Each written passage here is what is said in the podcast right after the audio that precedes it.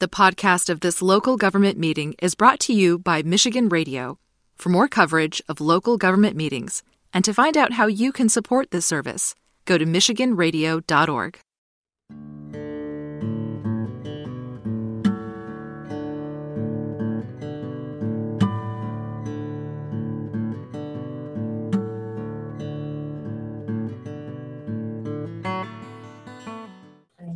Okay, so the first discussion item is the agenda action item. Yeah, this is, I know we've got, we've got a few things on the agenda um, that are not necessarily um, direct, I'm, I'm sorry, we have a few things on the regular agenda that are not necessarily also on the study session agenda. So I just want to make sure there was an opportunity to discuss um, any action items from the regular agenda on the, on the study session tonight. In case anyone had comments. Thank you. Anyone have any comments or questions on any action item?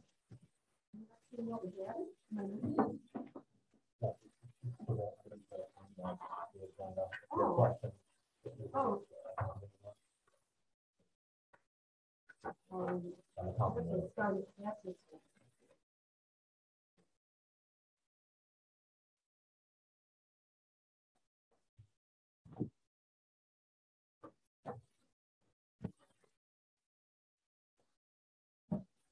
Okay, um, if there's none, to the infrastructure, excuse me, infrastructure study group. All right. I'll let you take the, the lead on introducing the speakers. Okay, so I'll, I'll introduce this and, uh, so what we have tonight is the, the road recommendation from the study group, just as a way, a little background for, for people who are watching, for newer council people. Back in July of 2020, the infrastructure study group recommended the road improvement plan to council. Uh, council adopted the plan, and provided, provided the voters approved it, uh, with a two, almost two to one margin. Um, the plan itself calls for the study group to make the road recommendations uh, to council for each construction season. So in 2021 and 2022, uh, the, the recommendations have already been made and approved. And so tonight we have the uh, 2023 recommendations plus a couple of updates to 2022. Um, so our, our engineering team is pretty much done, with, I think, with 2022 and ready to start uh, the engineering for 2023 uh, once once the roads are approved. Um, as far as the process goes, in terms of how the roads were selected, uh, to eliminate any kind of bias, um, the initial road recommendation, road recommendation is, is made by the city engineer and the project manager, uh, not the committee members. And we do that so that it's unbiased because the, um, the engineers are not aware of any city politics. They don't know where committee members or council members reside. They don't know, you know, what the resident issues are and, and so forth. So they base their selection solely on objective criteria, like PASER ratings, which for those of you who don't know what PASER ratings are, those are visual inspection of the road.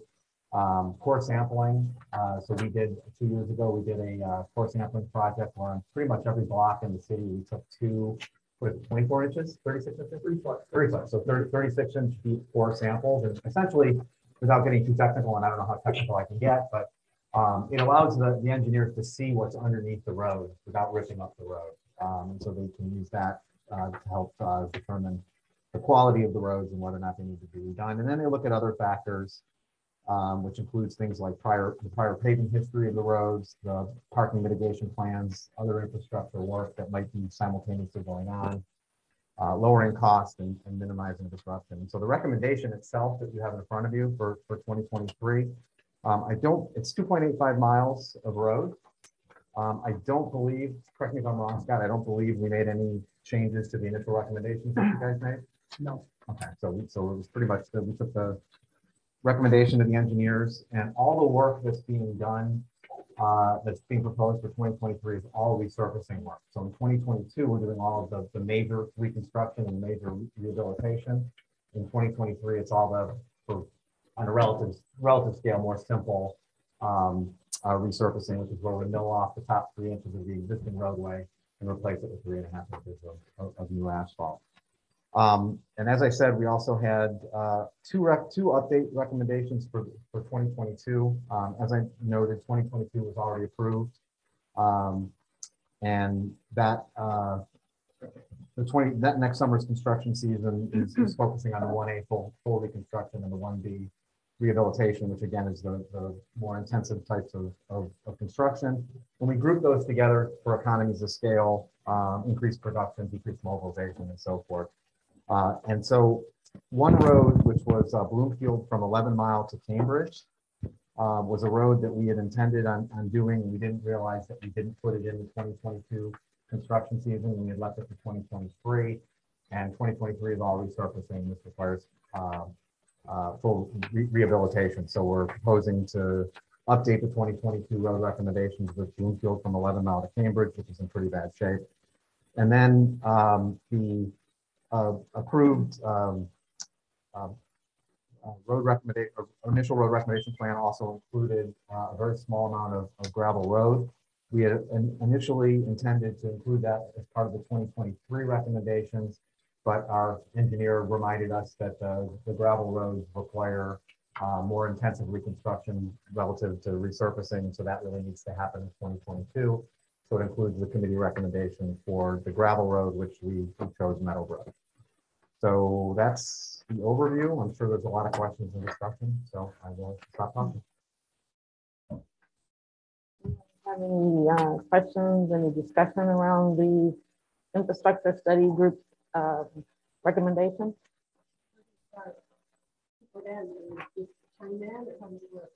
Wherever you would like to start. Oh, anybody can? No, no, this is Um, eleven to Cambridge. So that estimate wasn't in 2021's budget. That was, part- should have been in the twenty twenty-one budget, since you missed it. Bloomfield of eleven mile to Cambridge, what happened to that? It's, it's not in, the it's not in a budget. So we haven't paid for it yet. No, No. Okay, and what was the cost of that? Uh, that's Bloomfield. You have to bear with me, let's see what else.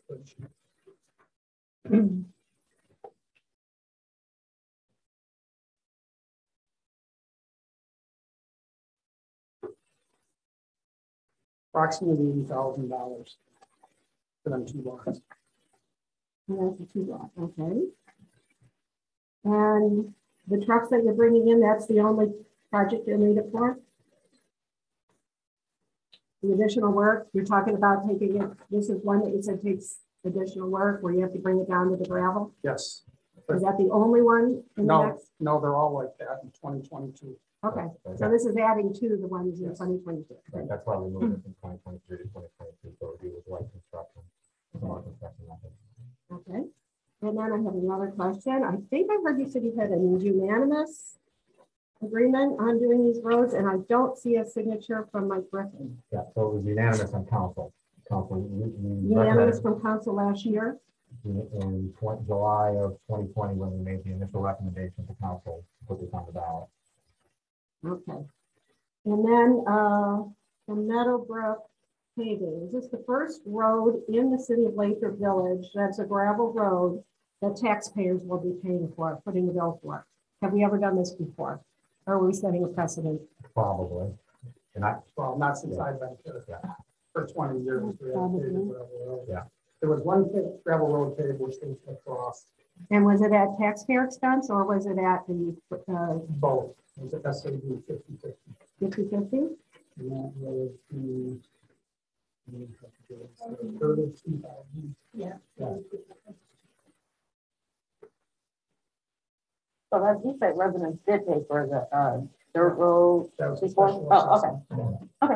Okay.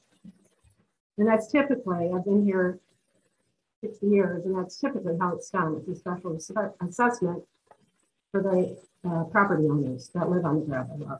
It's never, I, It's the only one I've ever done in twenty years out here, so. okay.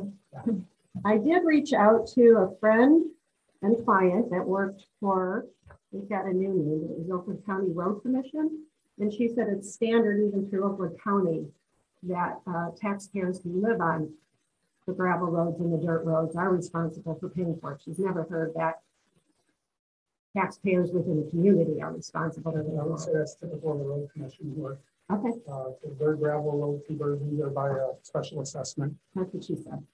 If I, if I may, I do know, I, um, you know, in Farmington Hills, a couple of years ago, they also passed a, they passed a, a local road millage. I don't know all of the details, but they did pass a local road millage. They had, they have somewhere in the range of approximately thirty miles of gravel road. Um, and that millage allowed the city to initiate paving those gravel roads without having to, um, have residents go through the SAD process. I mean, the SAD process is still available to them, but they are, that's one community I know that they, the city is initiating the paving of the gravel roads with no expense, additional expense, I should Which say. is Two to three people on that road. 'Cause Well, that- I, John- I drove down that road. There's only three residents on it.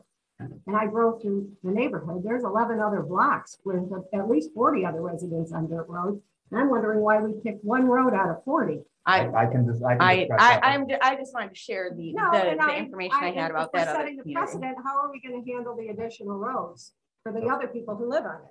We're not, we're not paving all the paved roads that require paving. We've got two, we're doing two miles of, four eligible miles of re, of full reconstruction. Half of those people are not gonna get the roads paved. But to your, your question, what you brought up, Susan, and I'll, I can answer your question in terms of why we picked that road. Um, that's exactly what we did here, is, is the millage. I mean, the, um, Was that in our? Was that in our Absolutely, bond? It said we were gonna pave dirt roads? one hundred percent. No, Will you please no. bring it Okay, up? I, and show I, me? I will, It was. I- I- I'll- I'll- Hey, hey, hey, one thing. Hello, I didn't everyone. interrupt you. Hello. I No, didn't I interrupt just, you. I just want to know if it's there, I want Um, to see it. Barb, can we all just be kind of cordial in when I'm people are asking talking? questions. I know, but, Ask but questions. you can, but just not interrupting each other, just to be cordial to each other and I'm be not polite. being cordial. I I'm just not- asked if it's I'm in- just I asking. just want to see it because I can't make a decision if I don't see it. Okay, Okay. I'm just asking, just Can I go ahead? keep, keep, yes, thank you. So to, to, I'll get to your second question in a minute, but so we did the exact same thing that, that they did in the Farmington Hills. Correct. So we put together a road, a road proposal to council. Council voted to implement that proposal, provided that the residents approved. We put that ballot, we put that on the ballot question, the whole, the whole proposal, every single detail of what was in that proposal, that proposal was not put on the ballot. The ballot was a millage, millage to raise five point eight four five million dollars. That's the exact number in the proposal that was put together. That's how we came up with that number because there was five point eight four five million dollars of expenses. We're not doing any concrete roads. The reason why we're not doing any concrete roads is because it's in the plan that was put forth by council. Um, you know, we're, we're, there were only eleven miles of road that were eligible under this proposal. It's because there were only eleven miles that were in that plan that were, were eligible. We're doing two point six miles of full reconstruction out of the four, uh, out of four miles that are eligible. The reason why we're, we're doing that is because it was in the plan. We're doing 0.6 miles of rehab out of one mile. The reason why we're doing that is it's in the plan. The plan also shows 0.2 miles of, of gravel road out of the one point seven will, will be done. Every single resident received this card in the mail that shows, that shows the address where they can find out exactly what we were going to do if this five point eight four five million dollar proposal was passed. Not only did they get it from this card, which sends them to the website, and you can go to the website right now, the website is right up there. It talks exactly what we're gonna, what we're gonna do, and we followed it to the letter, including 0.2 miles of gravel road. In addition, all the residents got the same information on their water bill five times before the election. There were town halls. It was all in the plan. We've been following the plan. I mean, the- our city engineer can testify, uh, testify or uh, confirm uh, that we're, we're following the plan as, as, as it was, as it was written. I got a That- question, one second, sorry. Is the chat not working? Did we disable the chat? Okay, so I just want to That'll make sure. opened up, I think. it is During public comment? Yeah. Okay. thank you. Yeah, I'm so- sorry, go ahead. So that, that plan, that plan has been followed to the letter. So, yes, I mean, in, in, in your, in answer to your exact question, Barb, the, the, the, did it say anything about dirt roads on the ballot, on the ballot language? No, but it didn't say anything about all the other things that we're doing too. So, I mean, there, there was a lot of discussion about, about listening to the, to the voters. And mm-hmm. this is what the voters said. The voters were educated on this, this, this proposal and they voted two, almost two to one to move forward with this proposal, which included gravel roads. Now, to your second question, your second question about why the particular gravel road was chosen. So in, in the 2019 proposal, which, which failed, um, there was a lot of debate back and forth at the town halls about gravel roads and, and whether or not we should be doing them. Um, there were some, uh, residents, actually quite a few residents from more of the interior roads like Rackham and what is it, Way and so forth. You know, who, who felt that they were the only ones that used the road and, and they, we shouldn't be doing the, the- the gravel road. Now, obviously that proposal was defeated. When we started our discussions in 2020, for the, for the next proposal, the one that was eventually adopted, we had a lot of discussion about gravel roads. Um, It was suggested by a resident that instead of doing the interior gravel roads, that we do gravel roads that are more main roads, ones that are main ingress, egress, uh, roads to the, to the- the, the, the city, the subdivision. That, that eliminated, us- or that brought us down to two roads, which was El Dorado and Meadowbrook. We, we- the final draft of the, of the proposal that we gave to council um, had a half a mile of gravel road paving. It had both El Dorado and Meadowbrook. One of our committee members, who was dead set against doing any gravel road, um, asked us if we would be willing to reduce the amount of gravel road that we were doing in order to increase the amount of asphalt road. The rest of the committee wanted the, the recommendation to be unanimous, so we agreed. And we then decided to try to decide which road that we were going to, uh, remove from the half mile, basically the two roads that we had, we had in the, in the final draft. El Dorado has a price tag of one point two million dollars per mile of construction. And it's longer than Meadowbrook. Meadowbrook is shorter and has a price tag of eight hundred thousand dollars per mile. So it's a much cheaper, um, cheaper road. And his request was to reduce the amount of dollars that we were using on gravel roads as much as possible. So we pulled El Dorado off the list. We also suspected that, um, uh, Meadowbrook was much more heavily used, which we later confirmed. And then, um, uh, you had another question, Barb. Uh, Oh, did we, did we do a test on all the gravel roads? Do we know how many of the roads were tested for traffic? Or No, we only, we only tested the two that we were considering for, Only for, two roads. um, there was another question I was gonna answer, Ruth, I forgot what it And was. then eight hundred thousand to one point two million. So how many live on the? Oh, that was road? the question. Yes, one road is eight hundred thousand, the one you proposed to do. And that has three residents. The other one is one point two mil, that's only four hundred thousand additional, right? If I'm doing my math correctly. How many residents live on that road? I think there's about about one nineteen, twenty, something like that. Okay. That's- Yeah, and so, and so, so that, that brings us to another point, which was another, um, another reason why the committee chose Meadowbrook over El Dorado was exactly that, was the number of homes, because uh, Meadowbrook has three homes on that, and if, if, if an SAD process were to ever take place, those residents would have to pay about sixty thousand dollars roughly a piece in order to get that stretch of road to be paved which would essentially be them paving that road for everybody else who uses it. So th- they would be by far the minority of the people that use it. And uh, El Dorado, correct me if I'm wrong, Scott, didn't they at one point request a quote for, for uh, paving the road Yes. many years ago? Yeah, and so they have a much more reasonable chance, should they in the future want to pave that road, you know, they've got twenty people to, you know, take two hundred and twenty thousand roughly dollars out of, you know, to pave that road and split it. So it's a, it's a much more feasible project than having three residents pave that road. And the fact that the, um, you know, there are, like you said, there are only three residents on that road. So they're not the ones who are using that road, and that road is used two to three times more than El Dorado. So those, those were factors also on the committee as to why they chose that road instead of. Okay, another question. There's a lot of um, driveways that dump onto that road. Why couldn't those people be assessed for it? Because. Maybe Scott could answer that. If your, if your driveway is on that road, why aren't you assessed for part of it? You're coming and going on the road off your driveway, right? Well, you would, you'd be assessing three residents, I believe. Well- But I'm saying there's multiple driveways on that road. There's three residents whose houses face the road. But there's at least one, two, I think I counted three or four driveways. Why wouldn't they have to be assessed for that. Scott Baker, isn't, isn't it, they have to be the address, has to be the street, Yeah, I mean, uh, there's different ways you could, I mean, you could assess it on a square footage basis if they have frontage on the roadway. That's one way to do it typically, and what, and what practice is done with, uh, the ditch and culvert is by address, by street. So it, it, it could be, I don't know how many, again, I don't know how many properties, what the, if they have frontage, you could charge it based on a, a frontage. of, uh, route, but there's about three more, I think.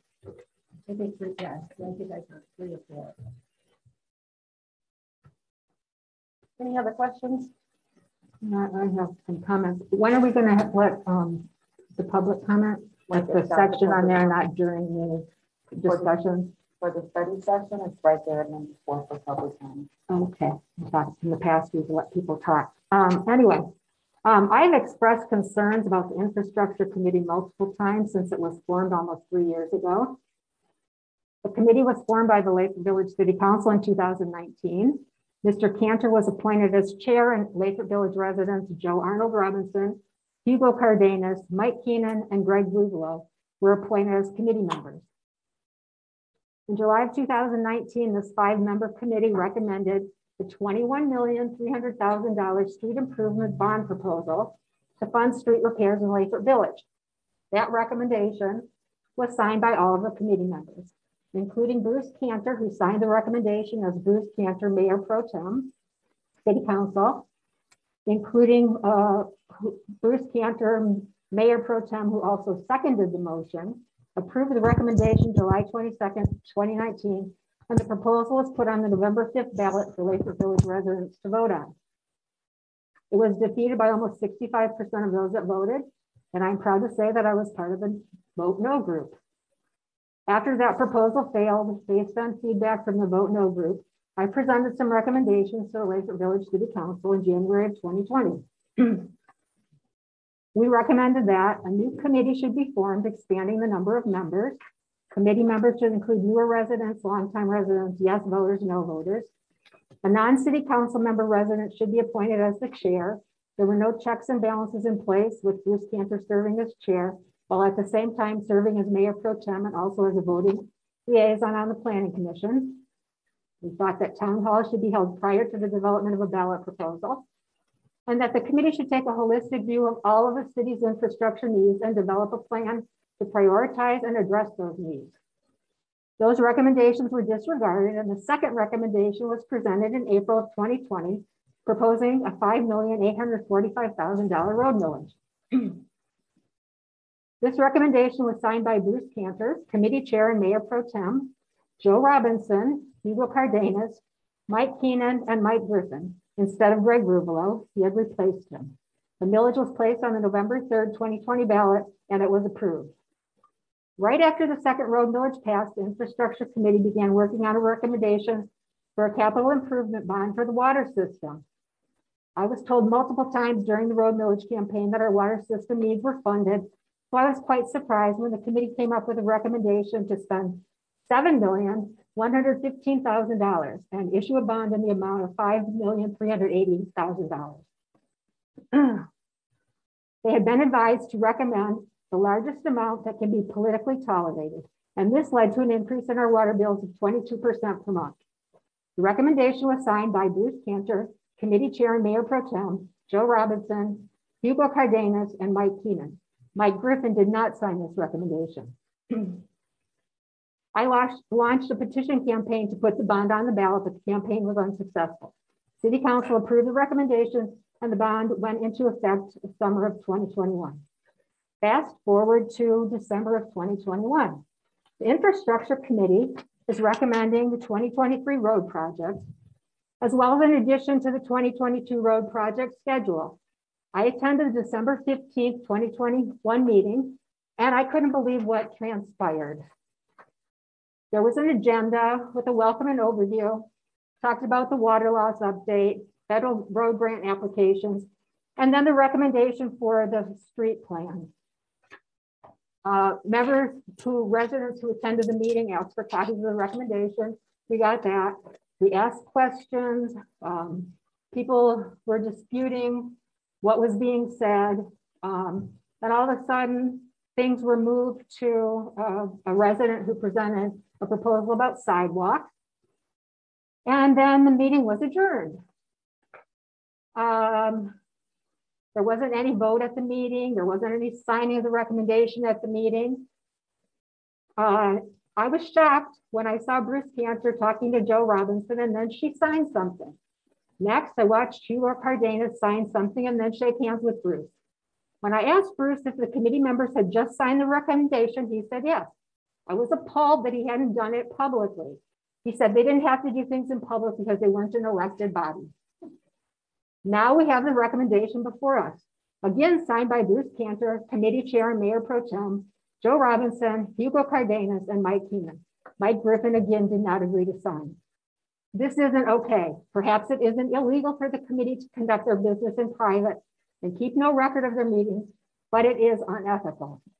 This group of people, led by the mayor pro tem, has made recommendations to collect and spend fifteen million ninety thousand dollars without oversight, without transparency, without resident input, and without having to follow the Open Meetings Act. I am not comfortable about this, and I think this committee needs to be disbanded. Um, thank you for sharing. Was that, was there a question or anything? Was there you just reading your thoughts? No, yeah, it's all questionable. Okay, can can you pose it as a question so maybe Bruce can? No, I don't want to hear, I don't want to hear what Bruce has to Or say about that it. Scott, Scott Ring, hold on. No, it's second. okay. I mean, I know how it, how it works. I saw the recommendation. I believe there might be other people coming to address the situation. Um, even in the your town, we've already got twenty twenty-two reconstruction, uh, planned gravel roads. Um, on the proposal, it's already marked as approved. So, you know, I think that's, um, pretty confident considering it has, hasn't really even come before us yet. I'm just asking if there, is there, do you want to have a discussion? I know that that was a concern about having discussion. Do you want to discuss something now before we move on to, um, item C? So that's what, I mean, Yes, I have a couple questions. Okay. So is this a, uh, are all of these commissions, none of them are open meetings or have to have oversight or, or minutes or nothing? which committee? All, any, Which like, committee? all these other committees that, I mean, obviously we have to do it. But when we have all these sub-commissions and committees, none of these have minutes and meetings and oversight and I didn't, I wasn't aware. Of. Planning commission, does. Yeah, that's gonna say. planning That's a commission. charter body. Yeah, so the subcommittees, typically, there are not, there should not be a quorum of council members. So if there's two council members, there shouldn't be a third one that shows up at the subcommittee meetings. Because if they are, then that is potentially, uh, that will, that not only potentially, but that would be a violation of the Open Meetings Act because that discussion or deliberation during that subcommittee meeting ultimately would be something that city council is going to be a deciding body on. So the subcommittees typically have agendas. They do typically keep minutes and notes from those meetings, but they're not, uh, there's no requirement that they be uh, approved by city council because it is a subcommittee. It's not a voting body, it's a recommending body. So the recommendation coming forth from that subcommittee always would, is going to be subject to the, the decision and discretion of city council. So how would residents or myself, other than reaching out to somebody on the committee, find minutes or anything? Or when they're running the meetings, or how do we find the follow-up on these meetings that take The place? meetings are usually recorded. The last meeting was not recorded. I don't know why. Um, it might have had to do something with the transition of, of of Cheryl, because she usually takes care of that. But in terms of, uh, you know, I'm, I'm not gonna go through all, all point by point, but I am gonna make a couple of comments. Um, first of all, the, in terms of, of your- your initial recommend, or your recommendations, you know, after the two thousand and nineteen defeat of the, the millage, we, we we did put Michael Griffin on there. Um, that was because. you know, switched out for Greg because Correct, he we put him on there because we knew, so we knew he was somebody people. who was against the two thousand nineteen proposal, and we knew he would provide input, and Michael did a fantastic job. Scott can, can, can back me up on that. He, he had a large footprint on the, on, you know, the proposal, the recommendations that we've made. Um, and then just two points that I, I can't not address. First of all, uh, in the, in the, uh, infrastructure study group meetings, uh, I hold those meetings as, uh, with the public as a part of the, of, a part of the committee. Every single person who was in that room got to talk whenever they wanted. We didn't, I didn't full- keep it as a public comment, you know, just like we do in, in regular meetings, because it's a study group. And we wanted that input. Now, as far as, there were two things that were just egregiously wrong in this Karen's statement. Um, first off, uh, all the, all the committee members were polled in that meeting. I went around at the end of the meeting and I said, um, the recommendation, does anybody have any changes to the recommendation or is everybody fine with it? I said, Hugo, Joe, and they, they all shook their heads. And then I did not say that these meetings didn't have to be done, uh, however you said it. What I Yes, you said, what I said was that the documents don't have to be signed in the meeting. We sign documents regularly as council, and that, co- you know, was always giving us documents to sign outside of the meeting. So even under the Open Meetings Act, if I'm correct, Scott, correct me if I'm wrong, documents don't have to be signed in a meeting. The, the people were voice poll, everybody agreed, we got the signatures.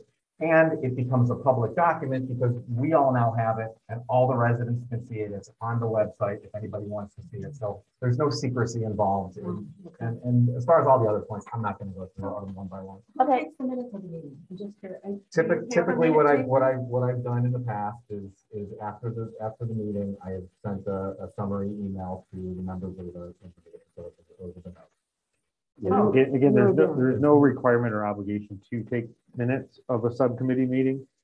Um, it's, So, Is- but we're talking about fifteen million ninety thousand dollars in recommendation here. This isn't something that should be done in a, a committee that only has to take notes if they want to. The, the study group I- is I- just, is just that. It's a study group. Okay. We make a recommendation to council, which you're now on.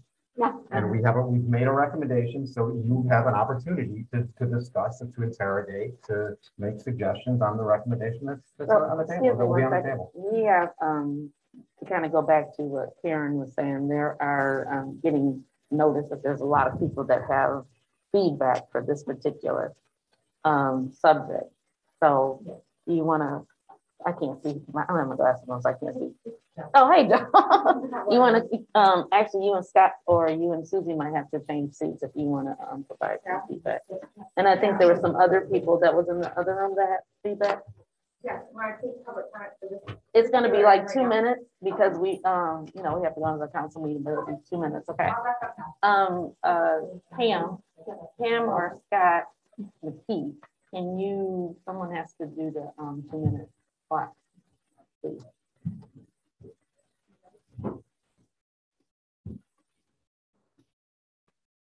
Good afternoon, council. Um, or, uh, study session group. Um, my name is Joe Robinson and I sit on the infrastructure committee. Um, I was sitting in the other room and I was listening and first off, I'd like to say, um, I'm appalled As the as attack, at the personal attack, that anything you say that we're doing is fraudulent. That's a personal affront. And it's rude and it's unwarranted. Secondly, I'd like to say, since this committee, um, since its inception, the most participation we received are the five people that showed up on December fifteenth. This committee has been in place since twenty nineteen. You've had every opportunity to come to every meeting and provide every bit of feedback that you could, but you didn't. I came one. But now, one time. And so it takes more than one meeting to put in place the proposals that we set forth. So I, I'm just here to say, everything that we've done has been by the book. It's been above board. And for you to implicate or, or indicate that we've done anything that's fraudulent, I'm not, I'm not going to stand for that because I am the chief financial officer for the city of Detroit ARPA agency. I cannot have someone calling me uh, uh, a crook, basically is what you're saying. No, I did not say that. and I No, that- but apologize. that's what you imply. No, I apologize if that's how it came across. I just wasn't That's saying what that you you were imply. the, and, And and the, the and fact the that- issue I have is with, with the chair. I, I, I would, But I you know what? appreciate your, your cutting dedication. Her her time though. I'm sorry. you set aside your personal differences that you have with this council member, I don't have personal differences. Okay, clearly. thank you, Joe, for, um, coming in. Thank you. Is there anyone else in the hallway for? Oh, yeah. Scott, can you put your alarm on? So, yeah. so Loud. I got it, I can do it. Thank you. Good evening, don't, don't start until they can get the time started for you, okay? Sure, go ahead. Tell me when you're ready, so ready. Hi, um, good evening. My name is Nikki Morton. I am a Lathrop Village resident that voted in favor of the roads and infrastructure proposal, primarily because it included funds to pave the roads. I live on the corner of Sunnybrook and Meadowbrook, directly behind Chase Bank, and I am one of the three residents that are directly impacted by what I would consider one of the worst portions of unpaved road. Almost 10 years ago, when I purchased my home, my realtor saw the potential in the home and like myself, found an immediate appeal to the community. However, in her wisdom, she warned me that the charm of the unpaved road left unattended would become burdensome and unappealing.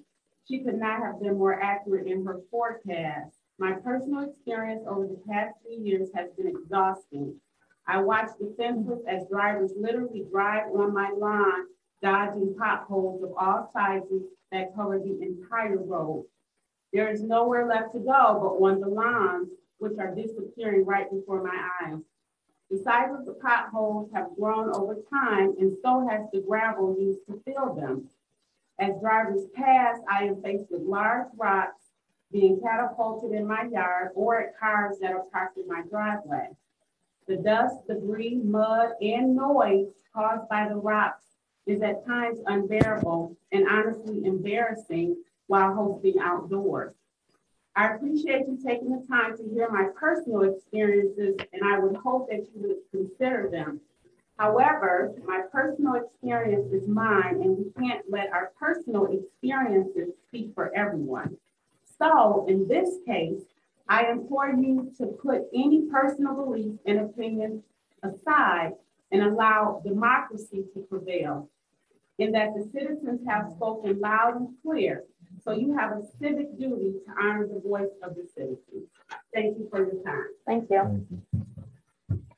That's the question, why are the dirt roads unattended? Yeah, I was just- just gonna ask. the Why, same why are they unattended? Who's responsible for attending the dirt roads?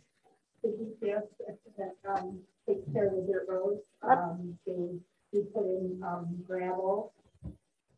And they grade them, but when it's winter time, it's a little harder to grade because you can't move the grade at elbow when it's frozen. It seems to make it sound like it was more in the fall or the summer. I don't think she's referring to recent. Seems like it's an ongoing problem for her. That's gonna be Well, a they would have assumption we to can grab- ask her, grade you them know, every you can day. reach out to her and ask her, because that would be a I assumption. live, I live on a dirt road and I can share, it's always really bad. It doesn't matter what time of year it is, So so. they, they grade it. It's just two the days way Later, it's. Okay, so then it's staying on, on task. You ready? Okay. Thank you, go ahead. Uh, I would just want to address on Lake Griffin, as a member of the infrastructure committee or study group, I think that's, they're calling it that now, but. Um, as you may notice, uh, on the infrastructure committee recommendation, I didn't sign the document. I didn't sign it because um, it was my opinion that, uh, the chair of the committee uses his influence to include a project for which he could personally advantage himself, uh, namely to get the gravel road paid for his own benefit. When I joined the committee, I was initially struck by the influence the chair had and by the lack of in- initial input by the rest of the committee that we seem to have. We were be presented with something usually at the meeting and we expected to agree with what was presented in a fairly short time frame. I was also struck by the fact that uh, the chair kept insisting on inclusion in gravel roads and then one in particular gravel road kept being included in the proposal. Um, I find the chair to be a pleasant person, but I think the influence over the committee and projects needs to be looked at by the council and the city management. Um, city's code of conduct states that um, each employee, official, or volunteer is required to conduct him or herself efficiently and in a man- professional manner at all times, and no employee shall, or official or volunteer of the city shall use a public office or employment for private gain. Yeah, now, no one on the committee except for the chair advocated for a particular project. And most of the part of the city, most, for the most part, the city engineer selected the projects, although I wasn't always clear on the criteria. And outside of this, we presented over and over with one segment of gravel road, Meadowbrook Way, which is a recommendation that is of particular interest to the chair. Uh, it never has made sense to me that gravel are to be included in the scope because uh, as we've all said, you know, heard that, um, they were not, uh, in this case, the chair, um, well, the chair was advocating for them. I don't remember them being recommended by the engineer and they were not expressly included in the village proposal. The precedent in the city has always been the residents up the gravel road paid for the first pay. And further, there's been no clear Thank you, criteria. Mr. Pardon? Your time's up. Thank you. Okay, I would like to give you something though with the reason that I think that, that this particular road is being selected. Okay. Um, it'd be nice to have a full amount of time to speak since, uh, the rest of the team had the chair, but Mr. We were steered at every, at every turn to this road, whether it was uh, Mr. Rick Williams to come and, you know, send us a letter as to why he thought it would without knowing any relationship that he might have. But, uh, I'll send you a letter with my full statement. Okay, thank you. I'll be- Can these people speak at the next section or? You can come in next. Yes. you can Oh, should we ahead, tell yeah. him we could finish up the next? Oh, he- yeah, he wanted to for two minutes. Ma'am? you go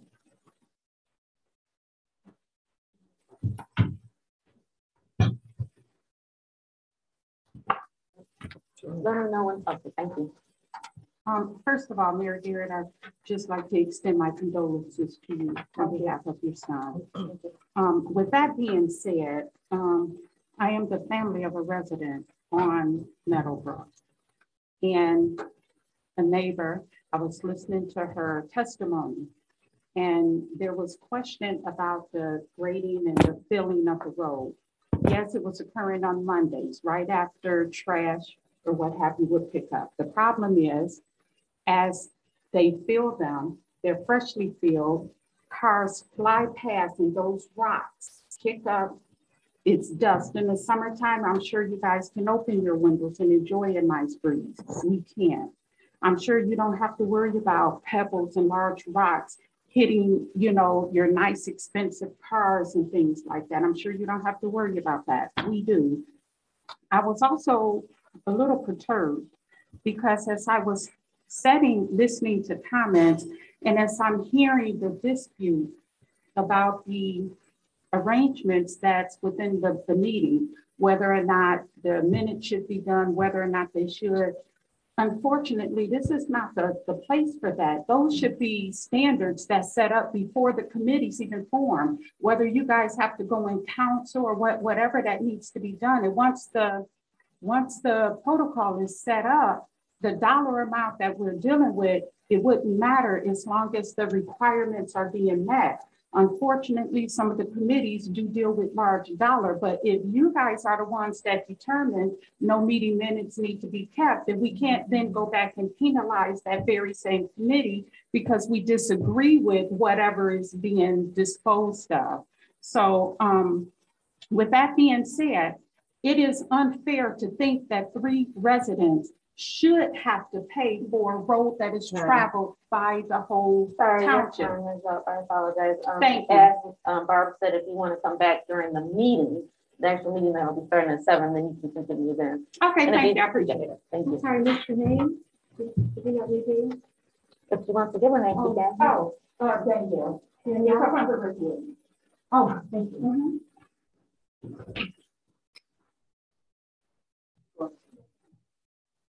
Hi, my name is Elaine Mantinen. Pull the microphone closer to your, um, you can split you.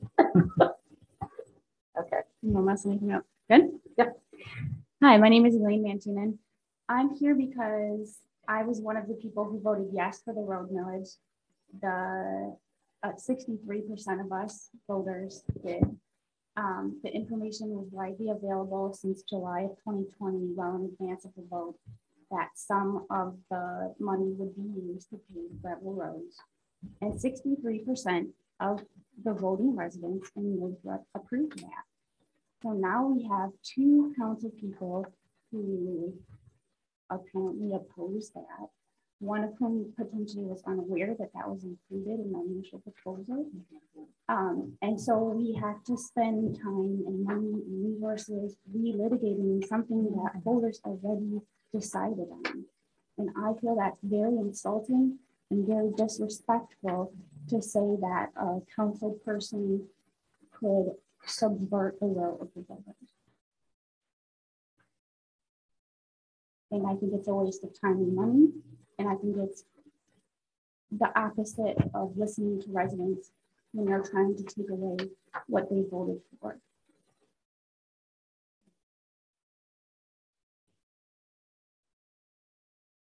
Well, Thank you.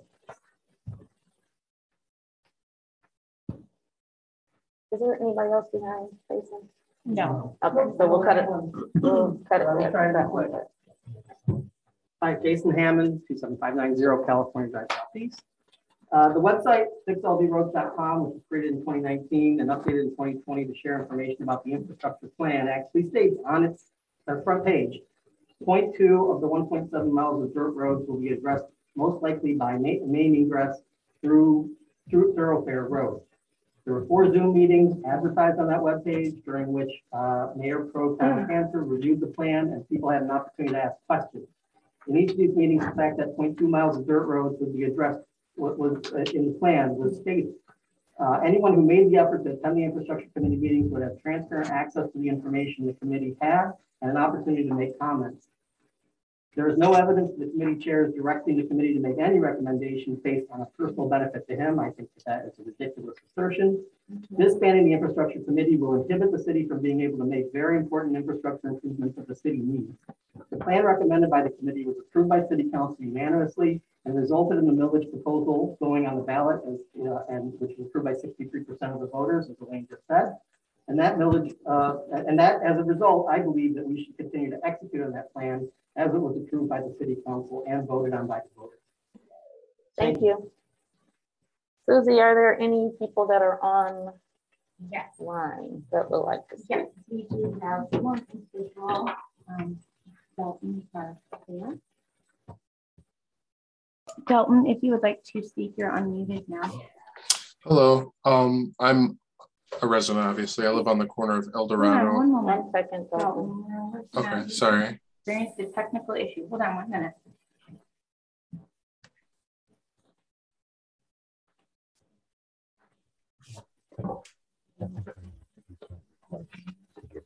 I do got it, I'm looking at it now. Are these from the villager though? It looks like it. What's that? These are from the villager, Yeah, right? it looks like it. Okay. That's-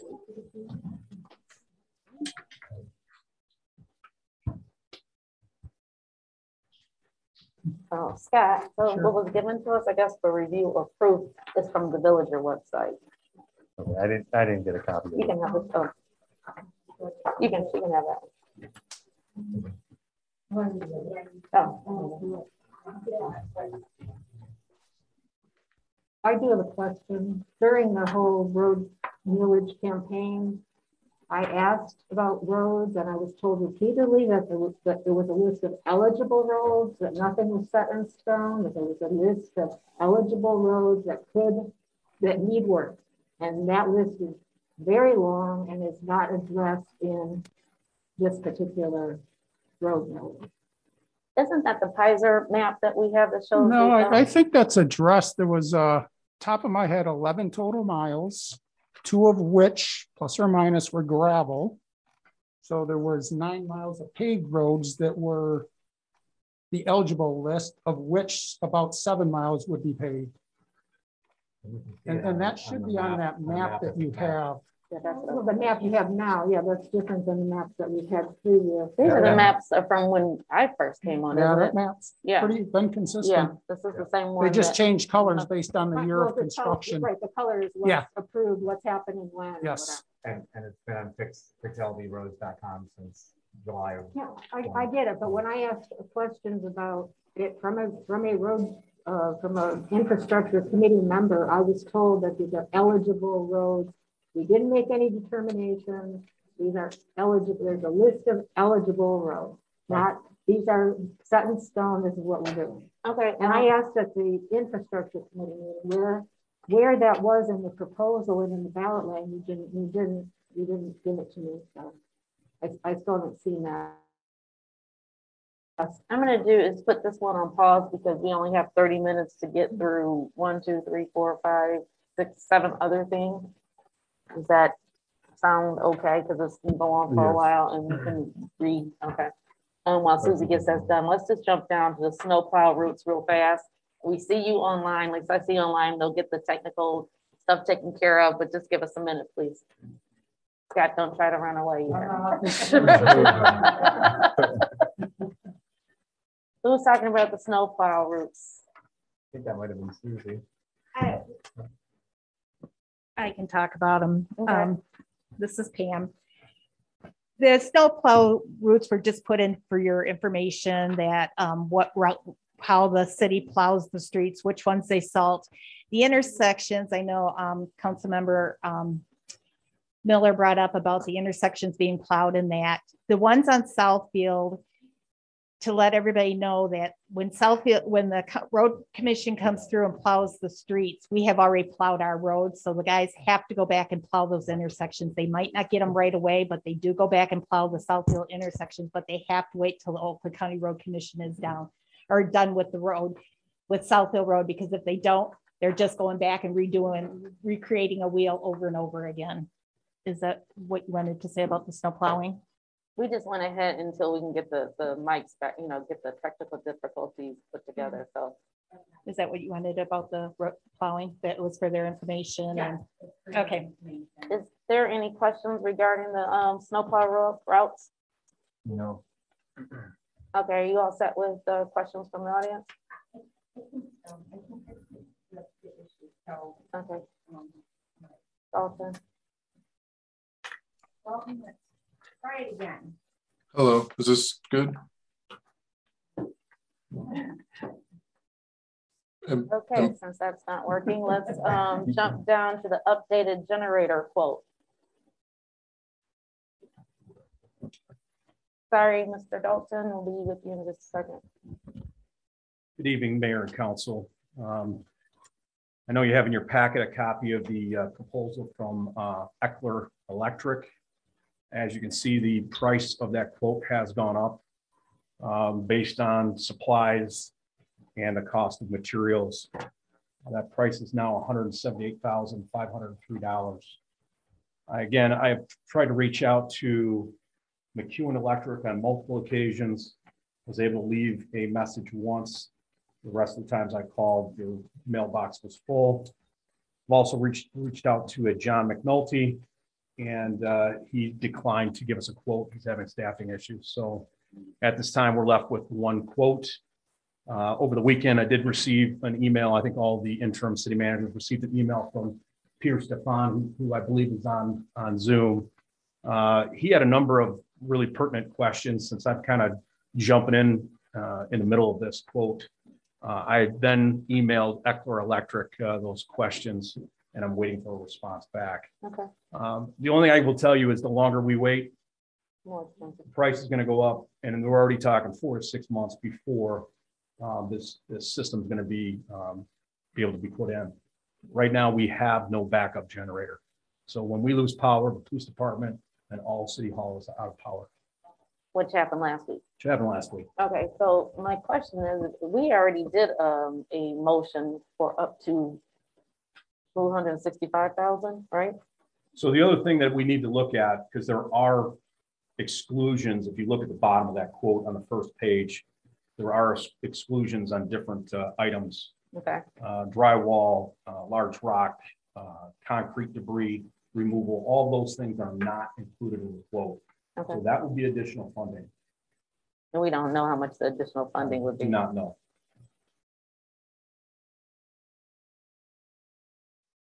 So that's kind of, um.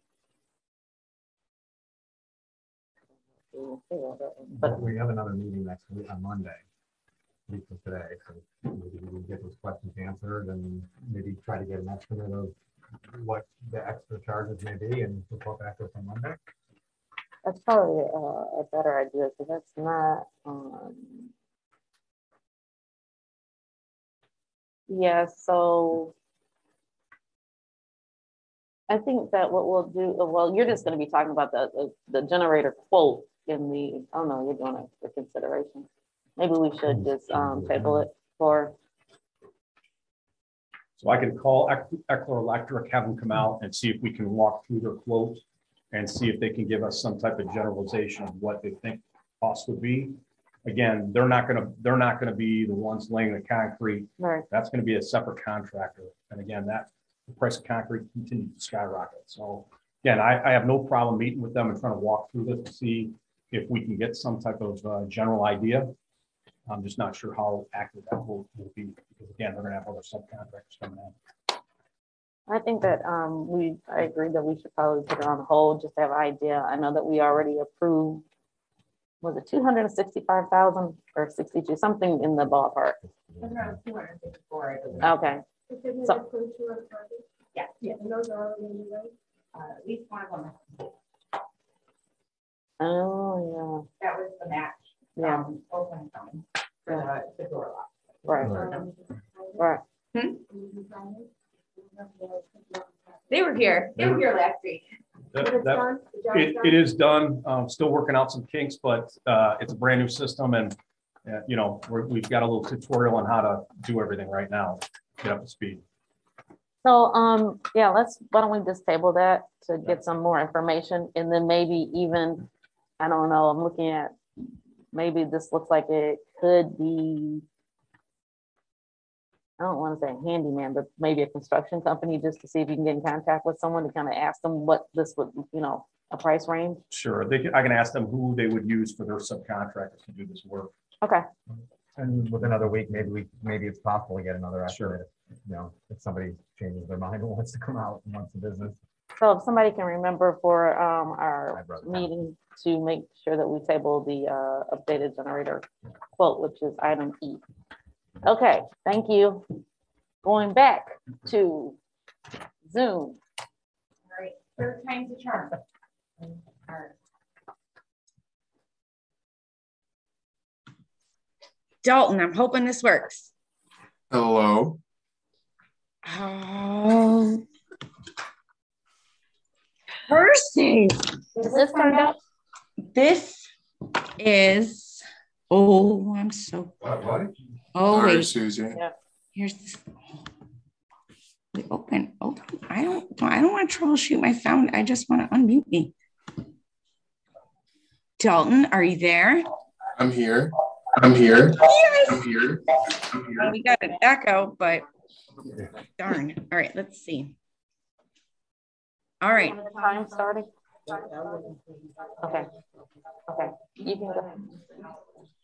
I live on the corner. I live on. I live on. I live on. I live on. This mic is off. This mic is off. This mic is off. This mic is off. This mic is off. This mic is off. I have to know. Um, if I need, um, if I need, um, if I need.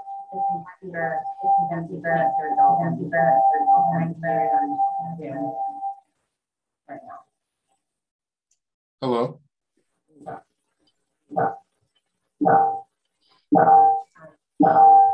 Susie, are there a lot of people on?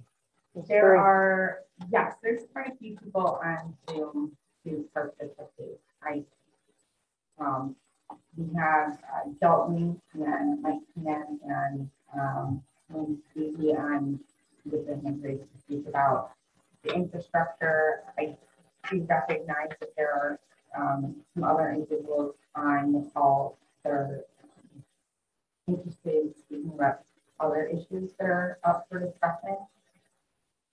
So what we'll do, This issue worked out, but I, I truthfully don't. have any idea. What about the cell phone? um, what you can do is, um, a cell phone for what? Call in or something, one at a time. Are you gonna give out the cell phone number? Right, Or- or don't- exactly. don't we have a- was- Do we have a phone in here or no? Or No, just in the we- conference room? in the conference room. Um, can you work on that and we'll go through the rest of this? Cause I'm thinking maybe, um, cause we've done it before. Right. Unless, um, you want me to dial in and see if, uh,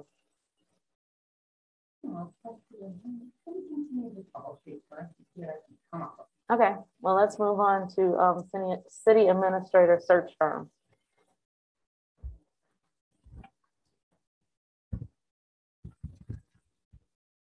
So Mayor and Council, I, I believe you've had a couple weeks to go through these proposals.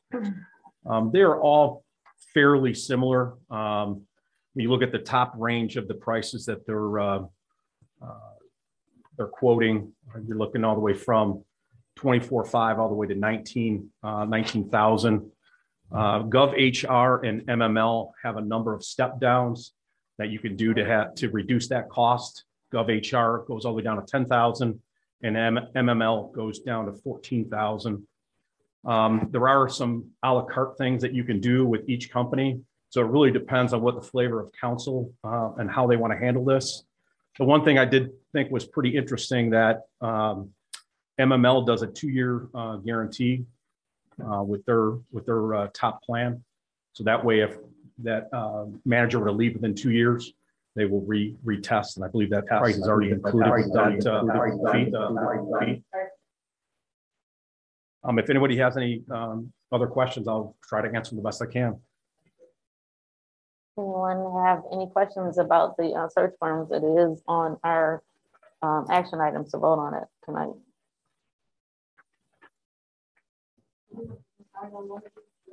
Yes.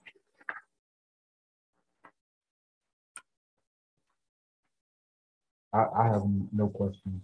I read through it. Yeah. I know my decision.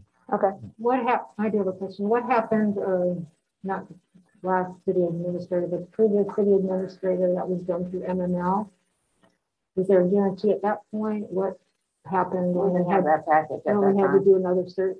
We didn't have that package at that time? didn't have to just, um, if I remember, it was like fifteen thousand that we paid for that one, and so we did not have that option at that time. Yeah, there's two different packages, if I'm not right, fourteen thousand, then nineteen thousand. 14, 14, 17, and nineteen. Okay. yeah.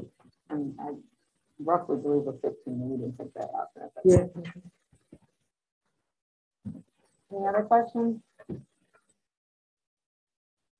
Okay, I'm assuming Steve, you haven't gotten that fixed yet, so we'll move on down to the COVID nineteen protocols. That's Susie, isn't it? Um, but I read it, so I will. throw- I'm sorry. I just have, I just have a thought. Yes. Um, when you do the city administrator search, commissions You're gonna get that, if we, well, this is my, I'm kind of letting the cat out the bag, the last time that we used MML, they do get the, uh, the residents input because they have town hall. Oh. They have a meet and um, greet. Pardon me? They have a meet and greet. Yeah, they the have a meet and greet and they, um, you have an opportunity to meet the candidates at that time. Um, you also meet with the recruiter to be able to discuss, uh, exactly what you're looking for. Um, so it's in the, it's in the brochure. It tells you everything that they do in the brochure. saw that from the, no, I didn't see it from the other two. Yeah, I didn't That's see it one for the other reason two why either. I wanted to, I. personally think that They- they The all- last they one does do have- it. But as a, coun- as a council, we decide what it is that we're looking for as a group. Yes, they come in and we Right. all sit and do like a Right, study session right, on that time. okay. And, um, we talk about what is, you know, what is it that we need. I think they all, And I think all all also- offered that, okay. Um, I I also believe, if I'm not mistaken, correct me if I'm wrong, with the MML, they also do the pre-screening for people, so we are just getting a direct hit of resume. I believe they all do. Yeah, they Oh, all okay, do okay, yeah. I didn't read it for, um, I think it was the Baker Tilly that, that they would do the town hall, but I think that was extra. it was extra. Ba- But Baker Tilly does, uh, when they do all their pre-screening, it's all recorded. They give them a number of questions that they have to answer off the cuff, just so they can see how they uh, respond. Uh, I guess, Okay.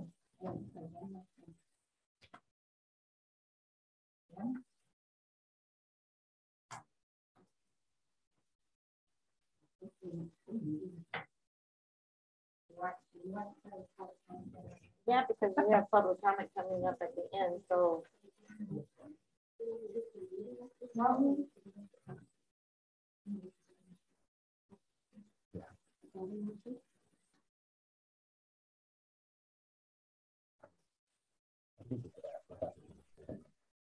Dalton, if you can hear me, we're gonna try this for a fourth time. Hello? Hello? I can hear over there. All right, let's see if I.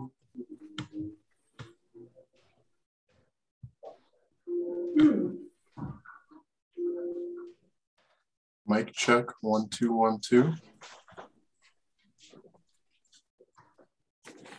So that. Oh we can't hear him. We can't hear him in here.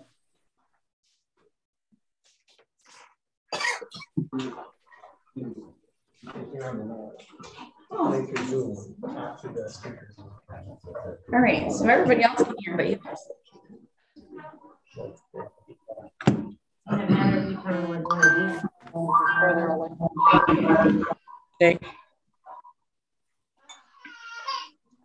While you're doing that, I'll go to the COVID nineteen protocols. Um, and I'm just reading what was sent to us. The COVID nineteen pandemic continues to impact people's daily lives and operation of business. In in light of the continually increasing numbers of cases, highly contagious Omicron variant, and the need to hold public meetings in person, City Council may wish to discuss COVID-19 protocols that they would like to implement or expand. Examples include increased cleaning by custodial staff, requiring masks for all board and committee members and staff during meetings, requiring masks for all visitors to City Hall regardless of vaccination status, limiting the capacity of visitors to City Hall, holding the first study session of each month uh, via Zoom, or other such measures City Council may feel prudent. This is where we open it up to discuss what your thoughts are. I am definitely on board with uh, the idea of having our first study session of the month via Zoom, just to eliminate contact with each other multiple times throughout the month. And just as a responsibility. All of the above. Requiring masks at all meetings and masks in the city, in the city hall. Karen Bart, What criteria are you using to cycle? Know, this idea. Not good idea, saying what criteria will be used to say if, if the COVID level is at this point. I, I think when, when we can't have in-person meetings with residents, I think that has an impact on people's ability to, to kind of share and, and also interact with people. And so I would like to have some specific criteria set for when you're making decisions about, you know, going because I mean, that could continue for. See, like now, we look at it right now, and people are able to come into the into city hall. How many people are over there? Five. I I think it's five, five or six people, and people don't choose to just come in. So it looks like we have more people that's online than they actually coming in. Um, so I'm not sure of the criteria. I just know that for me, and um, actually just got this from my doctor today, is that droplets remain in the air. And you may be asymptomatic or might not get sick, but the next person gets extremely sick. So my thoughts are, I would rather err on the side of caution. And I don't know, I don't know what the criteria, I don't, I don't know what that would be.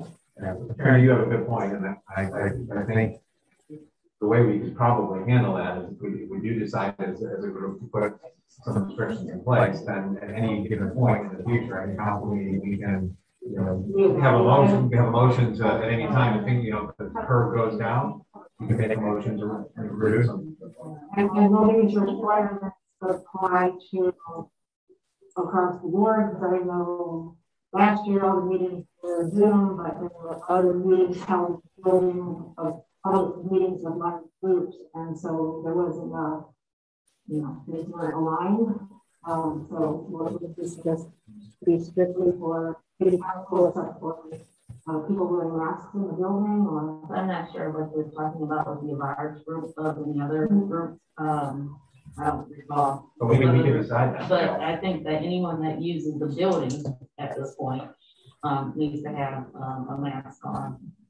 Any group. Right, and you guys are talking right now about just the study session, so it would be the first Monday of the month. The study session, but for the council meeting and the study session for the third Monday, you would be in chambers because you have to vote in chambers. But So I'm it's saying on- also she was asking about the mandate, if I'm not Yeah. mistaken, Karen, about people being in the building, and I would think that if anybody that comes in the building should have a mask on, regardless what meeting it is. Right. And I do like the idea of let's, you know, play it by ear kind of thing, and see where we're, we're at, but I just think that, you know, we should probably be more um, cautious in getting it wiped down or sterilized, or whatever you have to do between every meeting. And we do. Okay. I say meet in person. We're two years into this and we know about masks. We have our activity. We do everything. It's gonna be out there. We're gonna deal with it. We deal with it at the grocery store. We deal with it at church. We deal with it everywhere. We're separated here. I think we need, anybody who's coming is gonna have a mask and they're gonna protect themselves or feel whatever they feel comfortable doing. I think we need to move forward. I think we can't go backwards on this. I think we need to move forward. Yeah, I just, I disagree, especially in the, you know, I have a, uh, stepson who is, immunocompromised. To rest. You know, the, uh, last, last week, you know, he got a simple case of gastroenteritis and ended up in the hospital for five days in intensive care. So I, I'm just not gonna, You know, he locked down in the house? no, but he's, he's at our house quite a bit. He stays, he stays over a few nights a week. Well, then, I'm sure he's going out and doing other things. No, he's not, He's locked down in your house. and- or his own house. So I think that it- Doesn't it's, work. I think that it is, um, Well, it's maybe the case of anybody who has an immunocompromised family or family members or you yourself are, that person can do it. But I think anybody who's comfortable and needs to move ahead, we should show up. We need to be here for our residents. That's why we were elected. We- well, I think that we still are here for our residents. My point of earlier is that we had opportunities for people to be in the council, saying, I mean, not council chambers, but, uh, to be in person and only five people showed up. How many people are with Zoom? You see, I can see, there's twenty people on Zoom at this point. And when, will- when, Okay, so, thank you. So my thing is, is that I think that personally that, um, for the study session, we should do it all by Zoom and then for the meetings that we, uh, come in and try to, you know, just, you know, it's easy said, you know, just don't have people come in that have any, uh, you know, compromised immune system. But then we don't know who your people are, maybe they don't even know who they are. So it's just a discussion, we'll bring it up during, um, the meeting and we can vote on it at that point. I think it's a action item. it is, I just want. Any other questions on that? Okay. Um, next is the House of the Woods property. This was Susie too, so I will try my best now. Um, Mr. Rude has, um, he would get the, um, the bid to put the property up for sale. Council has not decided on a, a price for him to put the property up for. Um, the last listing we had, the last listing we had, it was at two hundred fifty thousand dollars. Um, the right now, the, it appraised in, I think, October of twenty twenty, it appraised for two hundred and Mr. Rude thinks that the price should be somewhere below two hundred thousand. That's his recommendation.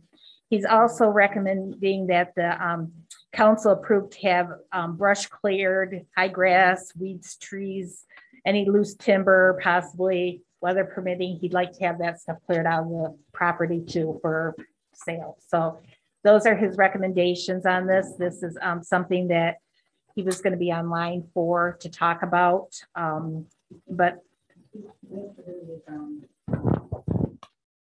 can you bring him up or?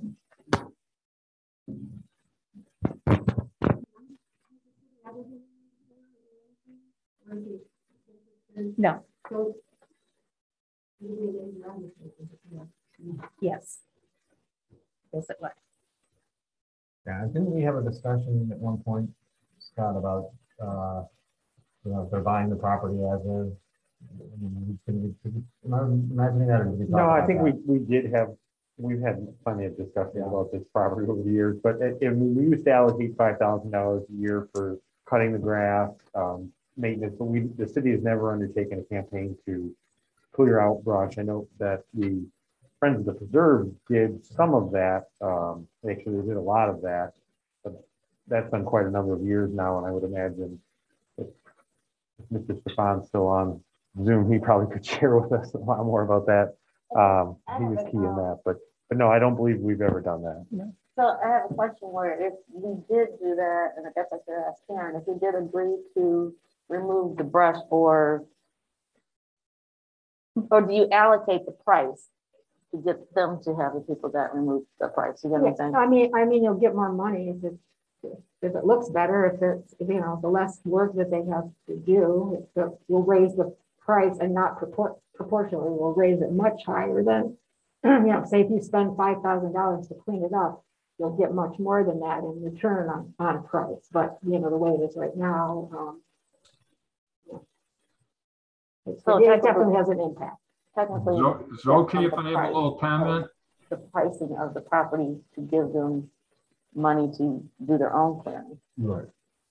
Yeah, well, yeah, but again, that's like if you're selling a house and you give them carpet allowance, it still doesn't, you know, make you see past the nasty carpet and pay more for it. You know what I'm saying? So I don't know, I think you probably should ask John Rude, um, what he's thinking, if, how, how much, you know, more he thinks we would be able to get if it, if it is cleaned up.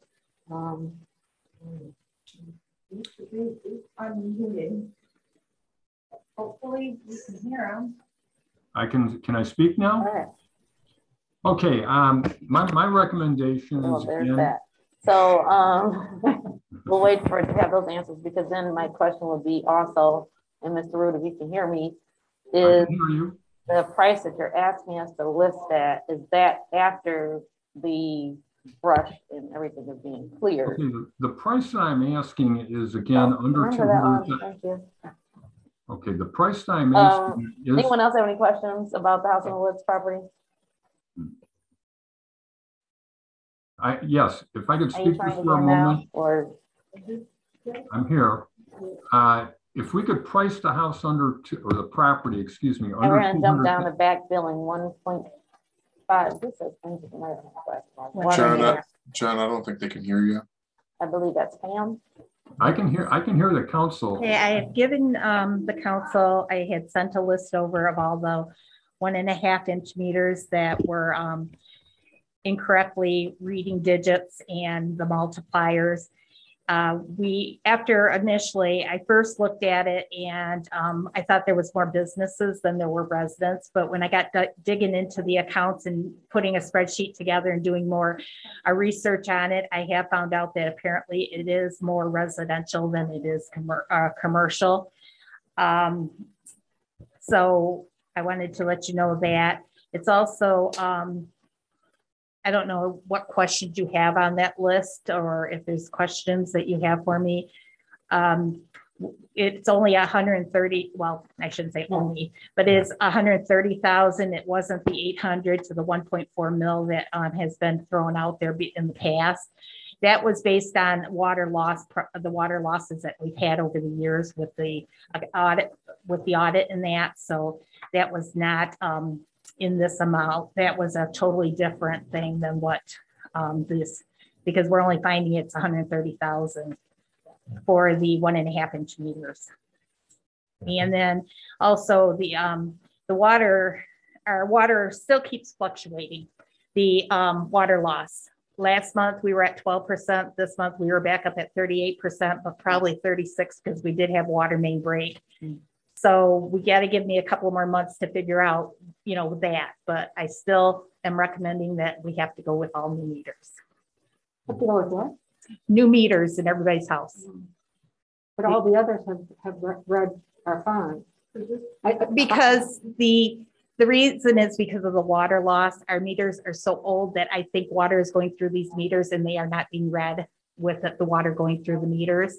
But that is not part of this. This is just um, the, for you guys to decide if you want to um, backfill the residents in the commercial buildings that had the one and a half inch meter. So. Just the commercial building? Nope, the commercial and the residential. They, the list I gave you if they wanted, if you guys want to backbill them for the one and a half inch meters. Okay. Yeah. And I don't know if Bruce has any input on that. Yeah, just, I mean, it's the only thing I wanted to just add in a little bit more detail is, so over the last four years, the, the total water, water loss was about one point four million uh, in, in revenue dollars.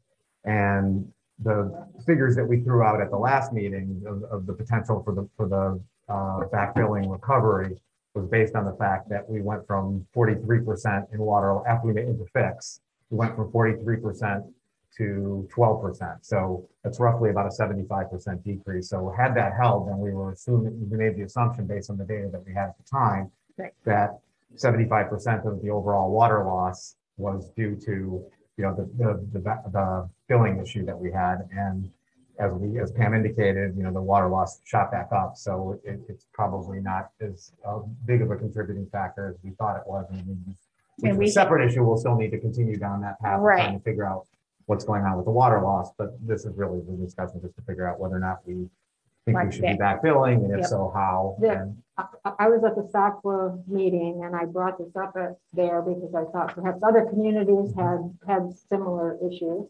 And um, the SACWA attorney is looking into that. There are rules and regulations that govern uh, utilities. And there are a couple of states that allow you to build back six years for water because as uh, government officials, elected officials, a municipality is responsible for collecting that money, no matter what the reason was. So we use taxpayer dollars and we use resources. So we have a responsibility to, to, you know, go back as far as we are legally able to. So I think that we need to get that information before we just, you know, put some, something out there. And also at SACWA, they said, well, it will, it will be easy, you know, the rates, so you'll be able to figure out.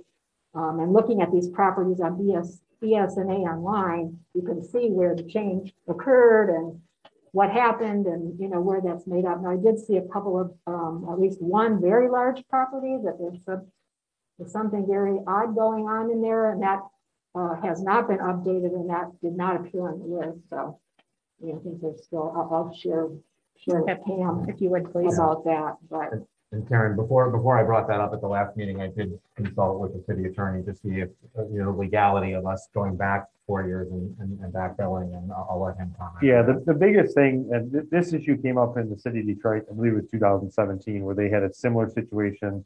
They had a software changeover and very similar to ours where a certain group of re, uh, both residential and commercial properties had this, um, billing error where they, they chose to only go back and try to collect, uh, back billing from the residential properties, not the commercial properties. And that's where the court found that that was, um, disparate treatment between a residential and commercial property. So my recommendation was that as long as it's done equitably for all parcels, regardless of status or size, um, that the city should be okay. And again, utilizing the lowest known rate for that period of time. Um, I think it's a, it's a pretty safe, and I, I'm assuming you're talking about Bob Davis, I could, I could talk to him too, see if he's experienced it before. But he, he's, he's checking on for me, so they're gonna get back with me. Um, also the eleven point nine rate that's on there, talking about giving the lowest rate. Um, and I went through, I know there's someone that's paying, making up for bills that were estimated that they didn't pay enough on, and they're at thirteen oh five per hundred cubic feet. Some of my bills, um, on the minimum charge, I'm paying twenty-seven fourteen per hundred cubic feet, so there's, um, I, I don't, I don't think we should go with, uh, the lowest, lowest rate. And I, I didn't, in none of, none of my bills did I, since two thousand fifteen, have I paid eleven point nine, so, um, I think that. Well, you have to include the, your, you would have to include your meter charge. That's probably why your bill is different, because you have meter charges in there, you have surcharges, things like that, different things. This is just the water and sewer rate together. And so right now, we're at, No, I'm, I'm just saying, if I, I, if I use two per hundred cubic feet of water and I'm paying sixty-six dollars a month, you know, or Right, that- actually that, take off the capital improvement bond, ten twenty or ten seventy, whatever it is, all right, take it back to fifty some dollars a month. You know, correct, but It's I think, I'm sorry, I didn't mean to cut off. no, I, I I just mean that take off the, I don't know if I pay two something for my meter or three something for my meter, take that off, take off the minor charges. Still talking about way more per hundred cubic feet that a lot of people who are on the minimum plan are paying as opposed to this eleven point nine. So I don't think, I don't think that's fair to the residents that have been paying and have been subsidizing the losses. So that's what I'm saying. I think we need to look at that piece. Well, the, what I was gonna say is the, ra- and correct me if I'm wrong, Kim, the rate is, is, is, is the rate. I mean, if you use a cubic feet of water, it's, it's eleven point nine, or actually right now it's, it's twelve point nine three five. But the, the reason why I, I think that, that you think it's different is because if you're using the minimum, I mean, we set a minimum value. So if you only use, actually only use two Right. cubic feet, the rate that you're being charged is still gonna be twelve point nine. It's just that you, you haven't met the threshold of the four, uh, cubic, or no, uh, whatever, the four, It's, uh, four after- units. No, but I, Um, I'm paying, I'm paying it no matter what. I do. Exactly, And- and exactly. Anywhere I from think- zero to four is a minimum bill, and you're paying that no Exactly. matter And- what. And What's the percentage of our residents that are in that section? you There's know? quite a few. That- I don't know the that's percentage, but there's Yeah. quite a That's what few. Okay. Yeah, so. But that, that rate was just when we went back, because we did notice, or I, that we, I noticed that some of them are different dates. They're not all going Yeah. back four years, Yeah, not going 16, back three years. 18, Yeah. 20, yeah, I saw. Right. Right, And we could decide, you know, as a council, we could say, all right, well, you know, you know, the current rate is twelve point nine, you know, for purposes of the discussion, Pam used eleven point nine here, which is the lowest rate over the four years. I mean, there's nothing to say that we can't go back and say, all right, let's just charge them ten. Part of this was our fault. Let's give them a little bit of a break. Well, if, we if, if we can do that, like we may be legally bound to not cut a deal, you know what I mean? Like we need to, that's the piece we need to find out about. And um, if there was a rate for two thousand, if it happened in two thousand sixteen, what was the rate then? If it happened in two thousand eighteen, what was the rate then? I mean, I know it's gonna take time, but that yes. would be a, a, a fairer, I think, um, you know, it is, it, it is, you know, on the fault of the city, but, um, again, you have a responsibility to make sure those tax dollars are properly collected. So I, I don't, you know, I don't know that we have room to play around a whole lot. Well, It looks like this, No. Yeah. it's not a discussion. So at some point, we'll, we will have to, uh, discuss this. So once you get your information back, you can bring it up at the next meeting. Can I make a suggestion? Because this isn't a big amount of money. Could Is put or a isn't? commission, it is a big amount. Yeah. I mean, between hundred and thirty and six hundred you threw out and what's missing, could we put a water commission together? Residents that could help with you know, figuring this out? Like you. A water put study? Commission together, maybe we need a water one. We could really dive into this and and do the legwork. That's kind of what we've been doing in the infrastructure committee. I mean, this is, this is, I mean, it's two separate issues. I mean, Wait, one, one, one issue is the backfilling. The other, the other issue is the, um, you know, the water loss and, and and so we've been working on the water loss, you know, we've Correct. exhausted, I mean, this is, this is why we, you know, kind of landed on the, on the meters, which Cam was mentioning a little bit earlier. Um, because we've eliminated, and Scott, you know, you're the, well, the engineer, so I'll let you chime in, but we've, and I, can- I can read through the list of all the things we've tried. We've pretty much eliminated most all of the obvious, uh, you know, reasons for the water loss. And, and it's, you know, kind of a, a given that, you know, are the standard in the industry that water meters are typically replaced around every 20 years because they start, mechanical water meters start to slow and read inaccurately. And so given the fact that we've eliminated just about everything else, you know, we feel that the, the water meters are the next step. And there's, and again, this is a discussion for another time, but there's a whole host of other reasons why it makes sense to replace the water meters as well outside of the, the water loss issue. But I'll, I'll turn over to Scott. No, that's pretty correct. Uh, you know, the water meters are 20, 25 years old. They do deteriorate over time. Uh, we are working with SACWA trying to obtain data. It's a lot of data. We're trying to get through it.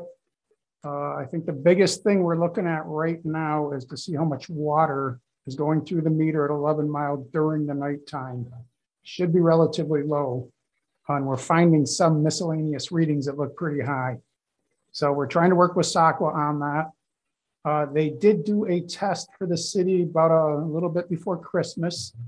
Uh, they actually shut the meter, they, they turned the bypass on, so no water should be going through the main meter.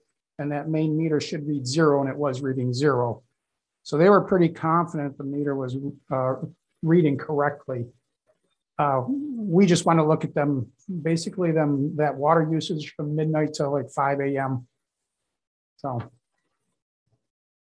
I'm sorry, Kathy, you said the thirty. That it jumped up again, you think it's because of that water main break? No, not all of that, only about three, um, because it went back up to, it went back up to thirty-eight. Oh, 38. So I figured about three Yeah. for the water main break, Yeah, because it did run during Christmas. It ran a whole day before they actually, Yeah, we, we used an online calculator to do a rough estimate of how much based on the size of the, of the, the crack and how long it ran and so forth. And so it's probably two or three percent. and that was from Scott, our engineer. Yeah. So again, it is just getting the information back from um, Karen's contact. And um, your information, the data from Stockwell, and then we can move forward. with it. So And I think also from Scott in terms of, you know, if we can go, what our, what our flexibility is on the rate. Well, I think that comes between the. the- the- Yeah, I'll talk, I'll talk to Mr. Davis. He, he does all the representation for Stockton. Okay, so we'll just bring it up at the next, next meeting, just revisit it. Thanks. Oh, very Good evening. My name is John Rude, and I'd like to thank the council for letting me speak today, if they want me to speak right now. Yep, we're gonna go back to the house in the woods. Okay. Uh, A couple of things. Uh, Yes, I did recommend that it be priced under two hundred thousand dollars. Uh, I know the assessed valuation is more than that. Uh, But at the same time, I think council is looking, the city is looking at getting it sold. Uh, Other things I recommended is uh, there's quite a bit of fallen timber there. And I'm not talking about just little branches. uh, There's logs, I mean, like a couple of trees just were felled, okay? Uh, maybe a good idea to remove that property, or excuse me, remove those items. Uh, there's a lot of brush, there's weed, trees. Uh, obviously, at this time of the year, it's a little difficult to cut the lawn and, uh, remove, uh, maybe that brush, but if, you know, if we do get a break in the weather here where the snow melts, it might be a good idea to at least try to clear some of that uh, brush and debris that's in there. And when I say debris, there's no trash. Again, it's just a lot of fallen timber, weed trees, whatnot. Um, One other item that I suggested was that the city considers land contract. Uh, It is a vacant piece of property. Land contract, if the developer does purchase the property and they purchase it on a land contract, and again, this is with approval of the city uh, any type of construction that's going to be started on the property or any type of a loan that a developer would get, uh, he has to pay the property off at that time. A lender will not lend money on that property unless the property is free and clear and they have first position. So eventually the city would get paid. Um, And again, as I indicated before, um, I was asking for under two hundred thousand dollars and to maybe do some staging on the property, i.e. getting rid of the brush, uh, getting rid of the fallen timber, uh, and, uh, cutting the grass again, that we have to wait off until probably a little later in March or whatever the case may be. Based upon that, that's my presentation. Thank you. So, uh, my question was like the amount to get something, to get that property cleaned up. Would that be something that we could take like out of the, uh, asking price of it? I know that that's, you know, that's the analogy, I don't know if you heard the analogy that Karen had, I get it. You know. Well, I I would, I would say at this, at present, we're looking at doing that, and that would be in, when I say in the price, the, the purchaser would look at that and say, okay, the property's been cleared, that debris. It makes it more attractive to get the property sold. That's my recommendation. Now, are you gonna get that money back? I think you could get that money back with a specific offer. But at the same time, you know, I can't give you a guarantee on that. Do you have a, any type of, I mean, I know you're not a, uh, landscaper, but do you any, any rough idea of how much you think it might take to get that property cleaned I up? couldn't, I couldn't give you, that- that's well above my pay. grade. Yeah. Huh? three of us walk through it? Was there a path for you to get through?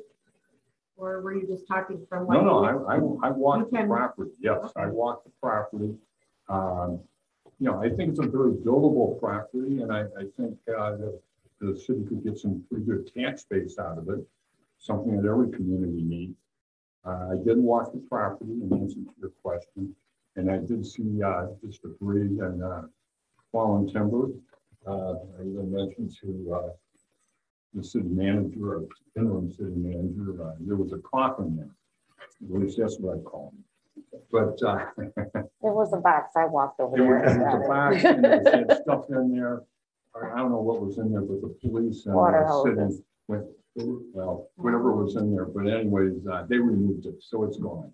It, it wasn't a coffin. I- But where it was sitting, I saw- when I understood. saw. When I looked at it, I thought, what's Yeah. that doing here? It was You thought you scary. might find a dog in it? No, no, there was, Okay. there was nothing live in it, so. Yeah. Well, um, anyone else have any questions for Mr.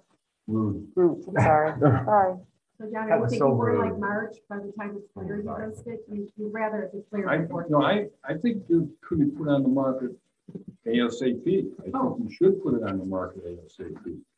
Who knows, maybe a purchaser will come along and wants to say they will take the, that responsibility. I'm just suggesting that if, when the weather is more clement, that, you know, you maybe uh, consider clearing the debris out of there. And if you're able to clear some of the fallen timber out of there, try to do that, that's great. But I'm anxious to get started on this. This is the time when builders and developers are looking for property. They want to get started ASAP. Again, my main salient features are under two hundred thousand dollars, number one. And number two, if, if the city would consider land contract terms. And of course, any, any offer that comes in, it's up to the city. I guess my, my question would be, uh, you said a few times under two hundred thousand. Do you have a number that you're thinking of, like hundred ninety-nine thousand nine hundred and ninety-nine? Well, Ninety-nine. I mean, that, that, that would be a start, uh, you know, if it was at hundred and eighty-nine, it would be a little bit better. Obviously, the lower you price any property, the better the chances are of it selling. Anybody else have any other questions? So, thank you. Is this an action item? Thank you very much. It is action item, so we will have to discuss that. So I guess, should we just? So, yeah, that's should be discussed, so there- it's an action item this evening. Yeah. I'm gonna lean on Karen because she's the realtor of the group, For what? as far, as far as land contract and, you know, recommended price. Hmm, I mean, you don't want to give it away. Right. But Yeah, well, we got ninety two- thousand we know dollars two into it. fifty was too high because you know, it didn't sell, but also it was marketed, marketed very well. Yeah. Um, so. mm, I mean, Real estate was going crazy, so. You never know, right, John? That's correct, no. With with the market will bear. Yeah, yeah. So like one ninety. I'd say like one ninety. Yeah, one ninety. You said 190? One ninety, one ninety-five, I mean, Thanks, John. Yeah, that's what I was thinking. thanks, John. Yeah. One ninety. Hmm? Did he say one ninety or you said one He, he said, like, One maybe eighty-nine, nine, nine, or and just we all, just we said were talking about maybe 190. one ninety. That's the idea, and then, um, what do you all think about the land contract? Can he stick around? Oh, We could ask him to, hey, John? I think Galen may have a question. No, I don't have a question right now. I just wanted to make sure he was here. Yeah. Before we make. Yeah. The actual motion and decision. Yeah. So I was just asking, did he stick around? Okay, oh, absolutely, I had plans. Then they want you to go in the other room. Then they want me to go in the other. No, room. okay. Thank you. Come back, don't go Okay, home. I'll, I'll be back. Thank you. Okay. Thank you. Um, what's going on with Susan? Uh, she's still trying to figure out things. Okay, so then this Christmas tree chipping. I, that's what I was gonna ask her about it being on the agenda. There was, I'm sorry. I asked, there was just a mix up with the company and the chipping of the trees. They didn't get done. Um, they had told me that they were gonna do it the fourth, up to the fourteenth. It was put on the website as the fourteenth. They told somebody else in our office the twelfth or the tenth. So there was a mix up with the company and us within City Hall on that. Um, but we did get it taken care of. And if there are no, tr- if there are still trees out there, our DPS has been picking them to get rid of them. So That's, uh, thank you for dealing with that. There were just a whole bunch of other pieces that, that compounded it. And there won't be violations, uh, issued? No. Okay, no, thank you. I can tear mine in half. I got one. I can tear my citation in half. they were just notices that were given out. Um, Rami didn't know at the time that, um, we were calling the company in that when he went out to, to do his code enforcement. So Madam Mayor, can I address, just make a comment about this situation briefly? Sure. So this, I know that this blew up over the weekend and there was a lot of emailing back and forth about it. Um, and I'm just gonna reiterate again, the, the importance of following the appropriate procedure and not sending stuff directly to all council members.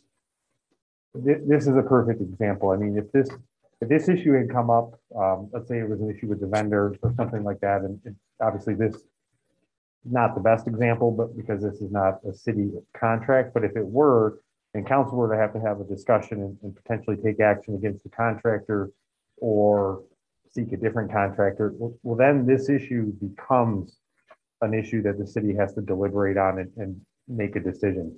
And all of those emails back and forth to all council members, those all become OMA violations. So just, I understand that sometimes residents will get a, a plant a bug in your ear and they want a response right away, but I mean, it, it was, it's the weekend, nobody's, nobody's at City Hall on the weekend. The Monday was a federal holiday. There's nobody working during a federal holiday.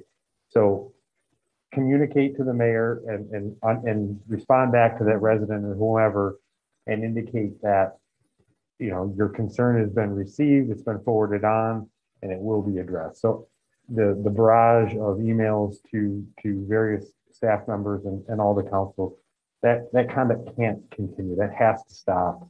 Um, and again, it's not, it's not trying to pick on any one council member. It's just, these are things that could potentially create problems for the city. So we're trying to, to stop that and trying to prevent that. Um, comments, uh, again, and, and same thing with social media. The villagers website, the city does not monitor that. So any comments made to that, they might, those people might as well go out and scream in the street and expect Pam Scott and Suzie to hear that response because and, and we've talked about this before, the cost for the city to be a part of that Facebook page, because everything the city is a part of and monitors and comments on, it has to be digitally backed up in case there's a FOIA request with respect to a specific post or a specific response. So the decision was made by council that the cost of, of backing up the villager's Facebook page, I think it was over thirty thousand dollars um, to, to store that data. And, and so the city, the city is not on the villagers. So again, please, um, don't expect the city to respond or don't encourage residents to voice concerns on Facebook because it's not going to get a response from the city. And all it's going to do is, is spread misinformation or, or fuel the fire of people that may already be frustrated because they're not getting a response. Um, you know, they're, they're posting something on a, on a forum that's not being monitored and not getting, not getting the city officials. So I just wanted to make that point and just use that as kind of a, could have been potentially a situation, but unfortunately it's not, but just please try to be a little more cognizant of that going forward. I think one thing, just to clarify, Scott, too, is, is that, you know, at least when we talk about this with the former council, council should not be posting on there about anything that, that has to do with, with, with city, with the city, correct? It's a, it's a tough area, right? Because you're all residents, these are all your neighbors, these are all your friends, but you're also a city council member. So everything you do, whether you intend it to be or not, it's, you're viewed as a, as a city council person and your, your actions are viewed and can even be construed by some as actions of the city council acting on behalf of the whole. I mean, we've had issues over the years with, with certain planning commissioners that went and took it upon themselves to engage in discussions with outside entities and agencies that you know, we get a, the city gets a phone call saying, hey, your planning commission wants us to do this. It's like, no, one planning commissioner wanted you to do that. But, you know, the, the representation and, and the, the perception is that you're mm-hmm. speaking on behalf of all the others. So try to be, I mean, again, I, I if in a perfect world, you guys wouldn't comment on stuff on that. I understand it happens, but try try to limit it if possible, uh, and try to limit it if you are going to try to limit it to just either correcting misinformation or providing contact information or, or a location where they can get accurate information as opposed to personal view. But if you It- can't get, you can't get information, it isn't misinformation or it isn't whatever. And part of the issue with the Christmas trees was someone called here and was the attitude that they got was that, well, that was supposed to be done on the eleventh. You're, you have to take care of it yourself. You're on your own. And then, as you said, uh, then the next, whatever, before there was an answer for residents about what they were supposed to do with their trees, some people that had those trees out for weeks, um, then, you know, the code enforcer is out giving out notice, violation notices. So, you know, the coordination and, you know, people knowing what's, what's uh, going on. So Well, I- I I don't think- have confidence that, um, you know, things were, were being handled in the right way or whatever, because, because again, that had been on the website for, again, weeks about January fourteenth, January fourteenth, January fourteenth, so. Um, you know, there doesn't seem to be a, doesn't seem to be an avenue to deal with those kinds of things. And Well, they did the right thing in sending an email. I think, you know, to, to alert us, it's the, part- it's the, um, responding on Facebook, the villager, that they're not, they're not looking at, um, Oh, well. I don't, I- and I And don't. then also for it to be the weekend, no, that was, was that the weekend or was that the actual holiday? There, that's not, that doesn't constitute a- an emergency. So, you know, most likely they weren't gonna respond. But um, I do agree that if you knew, you know, if you all knew that there was an issue going on with the trees being out there, that Rami should have gotten that information first thing in the morning he came in, so he would not have been giving out warnings. Because I mean, I could see how that could totally uh, upset someone. So just, I mean, whenever there's something that comes up that, you know, trash, whatever, that it's, it's uh, a problem, just alert Rami, send him an email first thing in the morning or just, you know, call him and let him know this, hey, this is what's going on. We did alert Rami because I had um called up to the front and told them before he goes out to let him know. He um was misunderstood because he thought it was only one address. He didn't realize it was more than one address. So, because when I called him after he, the first violation, after I saw the email come through, I did call Rami on the phone and told him not to touch any more trees than that at that time. And he, and I said, you were told not to, and he says, oh, I thought it was just the one address. So then he did stop after that, but he had already done four or five of them. I don't remember how many, but. And then also, um, what someone was saying, it might be nice, because he's quite, um, he reports to you. Um, just for him to actually talk to the resident. Um, because I'm, my understanding, my understanding is that they were just tagged and no communication. I think that that would be important also, just to, to, We're, to, we're working on protocols to notify rather than issue. okay. Oh, that's And fine. that's a, I, I, you know, that happens in all my communities with code enforcement. They, for some reason, just like to write it down and hang it on the door instead of actually going knock, have a conversation. So I think, uh, keep working on that with Raleigh here. So. I'm, I'm not trying to, you know, just saying these are kind of things that would keep people. Along We the line of. Code enforcement, I did go on to QuickBooks, which I think is the way pre- residents are supposed to be. And I noticed when I logged on, it said citizen login or official login. And of course, I was logged in as a citizen because I've been posting for a couple of years. But am I an official? And who, who, who's the official they're referring to? That logs into QuickBooks. I'm gonna assume it's the administrators that were the officials that, that, that pull it. Well, I was gonna say, is everything you see what we see as a citizen? Mm-hmm. Okay, Yeah. so there's really no difference. Yeah. You just log in to say it's done or you've taken care of it. They can update it. As I remember So- from the, I'm. So, um, just because we are way over time, just to kind of, what's going on with the, um, Well, I, we have one more idea right now, but, um, we can't do it in this meeting because I have to remove this device and try something else. I, I'm at a loss and I'm sorry for to our public on Zoom and you all, I thought we had to figure it out and we did a test run earlier and it was working just fine. So I, I. Yeah, one other. So let's get through the um rest of the study session and then that's when we have to switch over to the different Zoom. Yeah. And try it at that point and then um I know you said you had a, well, we'll talk about it after about the test run. Okay. So um we're done with the Christmas tree tree tripping, shipping and emails and that, right? Did you have anything else that you wanted to add to that? No, I'm thinking. Okay. Um, mayor and council comments. Um, there are comments from, there is public comments that I received. Stand with the uh, search for the clerk. Let me see the update on that.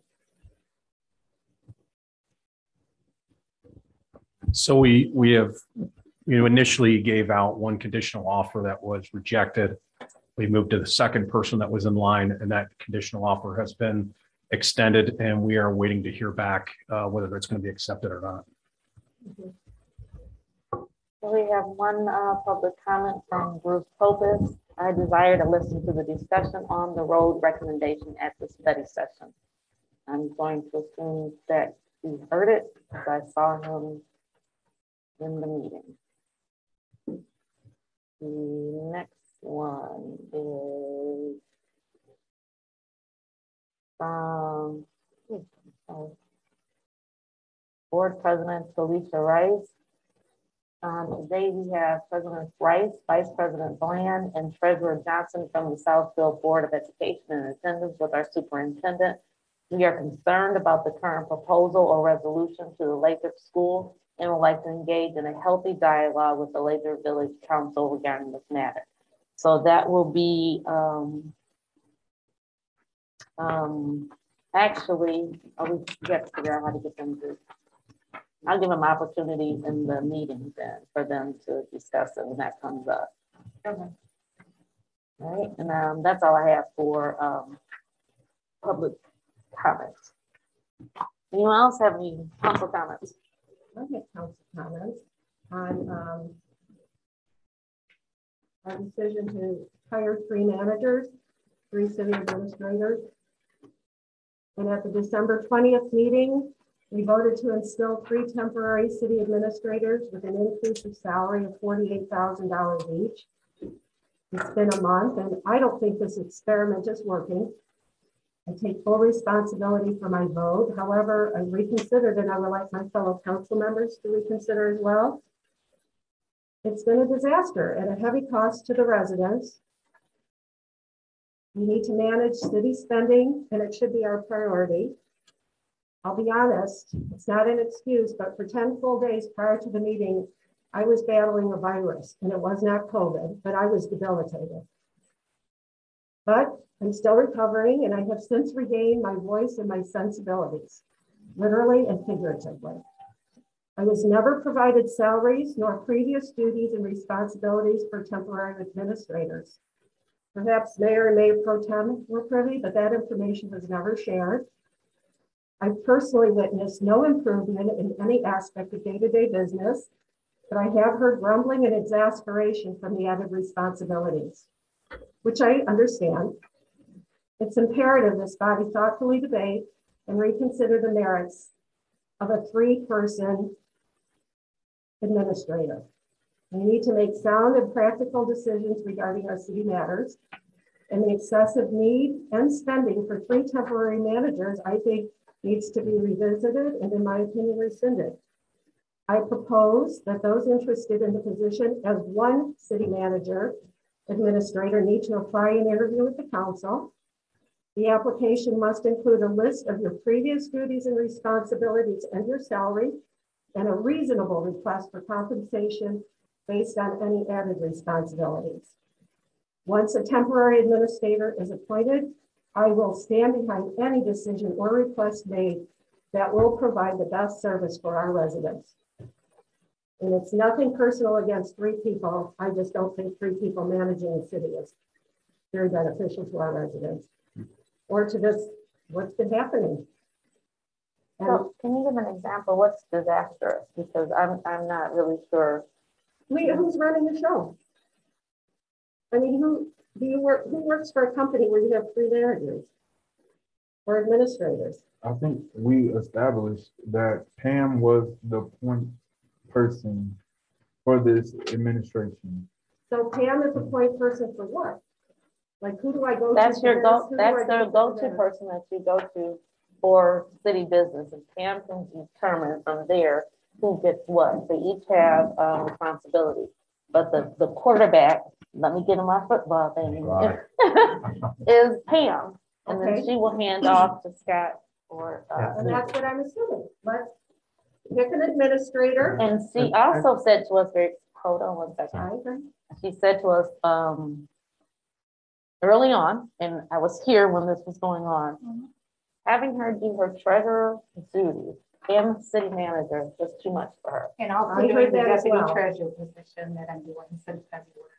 Yeah. I- So it was, Sorry, sorry. so it it was not, um, because of the request of the employee saying that she needed help, that's when we came up with the idea, which everyone agreed to, I, I'm not mistaken, um, to have them all split the duties for this. Now, one thing we can do is that we can make sure that we pick a search company tonight to make sure we move forward with finding a city manager. And then this will be, you know, a moot point. But um, having them apply, who would run the city while they're applying to be temporary? It's not a big application. It's just I'd like to do it. Like But to so step I'm just, forward. I'm I'd just like to asking raise you, and- I'm I asking don't know. you. I don't even know if they- anybody wants that responsibility. So, so what, because this is how I'm taking this, so please, you know, please do the clarity for me. Um, we remove them out of this position, we don't have a city manager, but we, we ask people to apply for the temporary position. While they're filling it out and getting time for all of us to come to a meeting, who's running the city? It's a meeting like this. No, no, no, no, like no, no. Okay, what the day-to-day operations of the city? We remove them from their place as an interim city manager. They're no longer the city manager. And now whoever wants to fill out an application to become the interim, while we're going through that process, who is running the day-to-day operations? Well, I was, because I was sick and I'll admit it, I thought the forty-eight thousand dollars was gonna be split between them. I had no clue they were each getting forty-eight. So that's not my question just yet. My That's question, what, but my question is, no, my question is, if we do it what you're proposing, and I'm truly trying to understand it, who runs the day-to-day operations if we remove them out of their position? well, who was running it before we did this? Oh, Cheryl Mitchell was, No. but she quit. So Right, now Who was running it when she quit? the three of them, No, I was in. I Oh, you were in administrative place, Assistant. and then you got, you came and you told us it was too much, and so it was Pam. Right. I guess, can I ask the question a different way? Sure. So Cheryl Mitchell was working about eighty hours a week, if not more.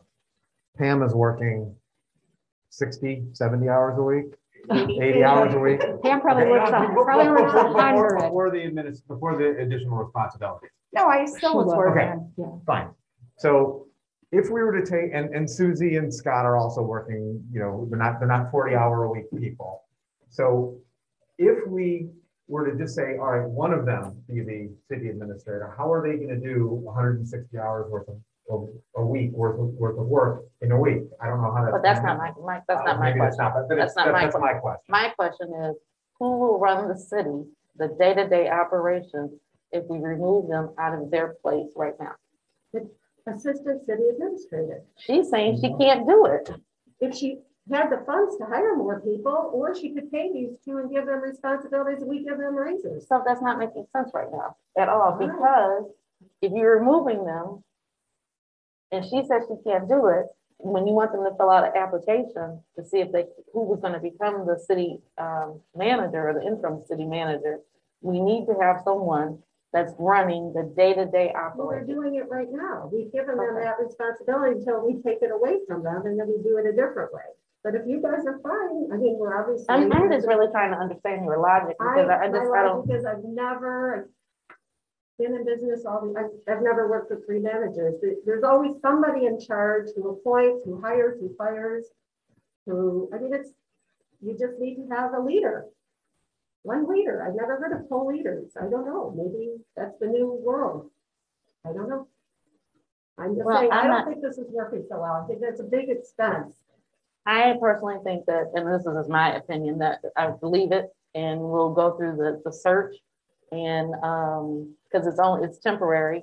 I think that if we have protocols and policies that are in place of, you know, the way that they're receiving information, it might not be as disastrous as what you're saying. Okay, Because it, give me one second. Because one thing that the complaint that I got from each person is that there was too much coming at them from every council person. Where again, when we started, and I know you all don't like doing this, was to filter it through me so I could let them know who, you know, what needs to be done and help them prioritize. But because we don't like to do that, everything they felt attached from all these emails. So, um, Because we're, we are all the boss of the city administrators, and just because there happens to be three, then that's three people that the city council, five But you- people You are the and Barb bosses. of. both sent uh-huh. one person the same exact issue, What which was over, which about the Christmas tree. Okay, We so- both- I and got a so- ticket. Okay, but the fact is, is that if you had sent it to one person, I would have been able to talk to him instead of being, and I'm mm-hmm. just giving voice to, and I'm, you know, no threat here, giving voice to why you might think it's disastrous and why they're feeling overwhelmed because they're being attacked from every side, from every council person. And there was a procedure in place, not because one person is higher than the other or anything like that. It was just to have some processes in place so they won't feel overwhelmed. And right now, the letter that's in my packet, which I'm very disappointed to uh, read and hear the background of it, we need. To Oh, you hadn't seen that previously before it was put out publicly, are you talking about? You weren't, at the weren't a decision maker on that? A decision maker in the, Putting that in the packet? um, I wasn't a decision maker to make, put it in the packet. I saw it, but if you want to put it in, I mean, one thing, we ran on transparency. Transparency. So that's why it's in there, so everybody right. knows what's going Well, I on. have, okay, I, okay. Well, So, um, We'll be the point- posting some more. pardon me? We'll, we'll be including some others then. Send it to me and let's find out. So, uh. Well, I'm not, not comfortable with everything going I know, through. I, through I, you. I, I So- understand it. So. Well, it has to go that's- to so that's the somebody. piece Okay, That isn't so- working. so So Pam is for in that- charge and she should be getting more money. So the fact is, Pam is, Scott is, and Susie is, when we get to the meeting, we can all vote on whether or not we want to rescind it. I think that we can just do a better, um, procedures and how they get their thing. Um, writing out exactly what they're responsible for and sending that out to all the council, so then we'll have an exact idea of this goes to who, you know, just have it written out. You know, Right, I asked for um, that December seventh. well, I apologize that you did not get it, but that's what I'm asking for now, so we'll take care of that. But if we can put that together, what each person is supposed to do and include your email and, you know, your work cell phone number. And just put that on a list to send out to the uh, council so they'll know exactly who to go to for what. Uh, Will that work? Could I just, I just have one really quick question. What's the one position that really needs to be filled right now that's vacant? The That city will Really manager, help the three of them. the city manager. Well, let's just, well, that's gonna be hundred and twenty days. Is there anything that can help them right now? No, city manager. I'm asking them. They're the- they're Go ahead. What's the one position that would help you and alleviate some of this responsibility? And so you're not so tired and overworked and overwhelmed. A city administrator.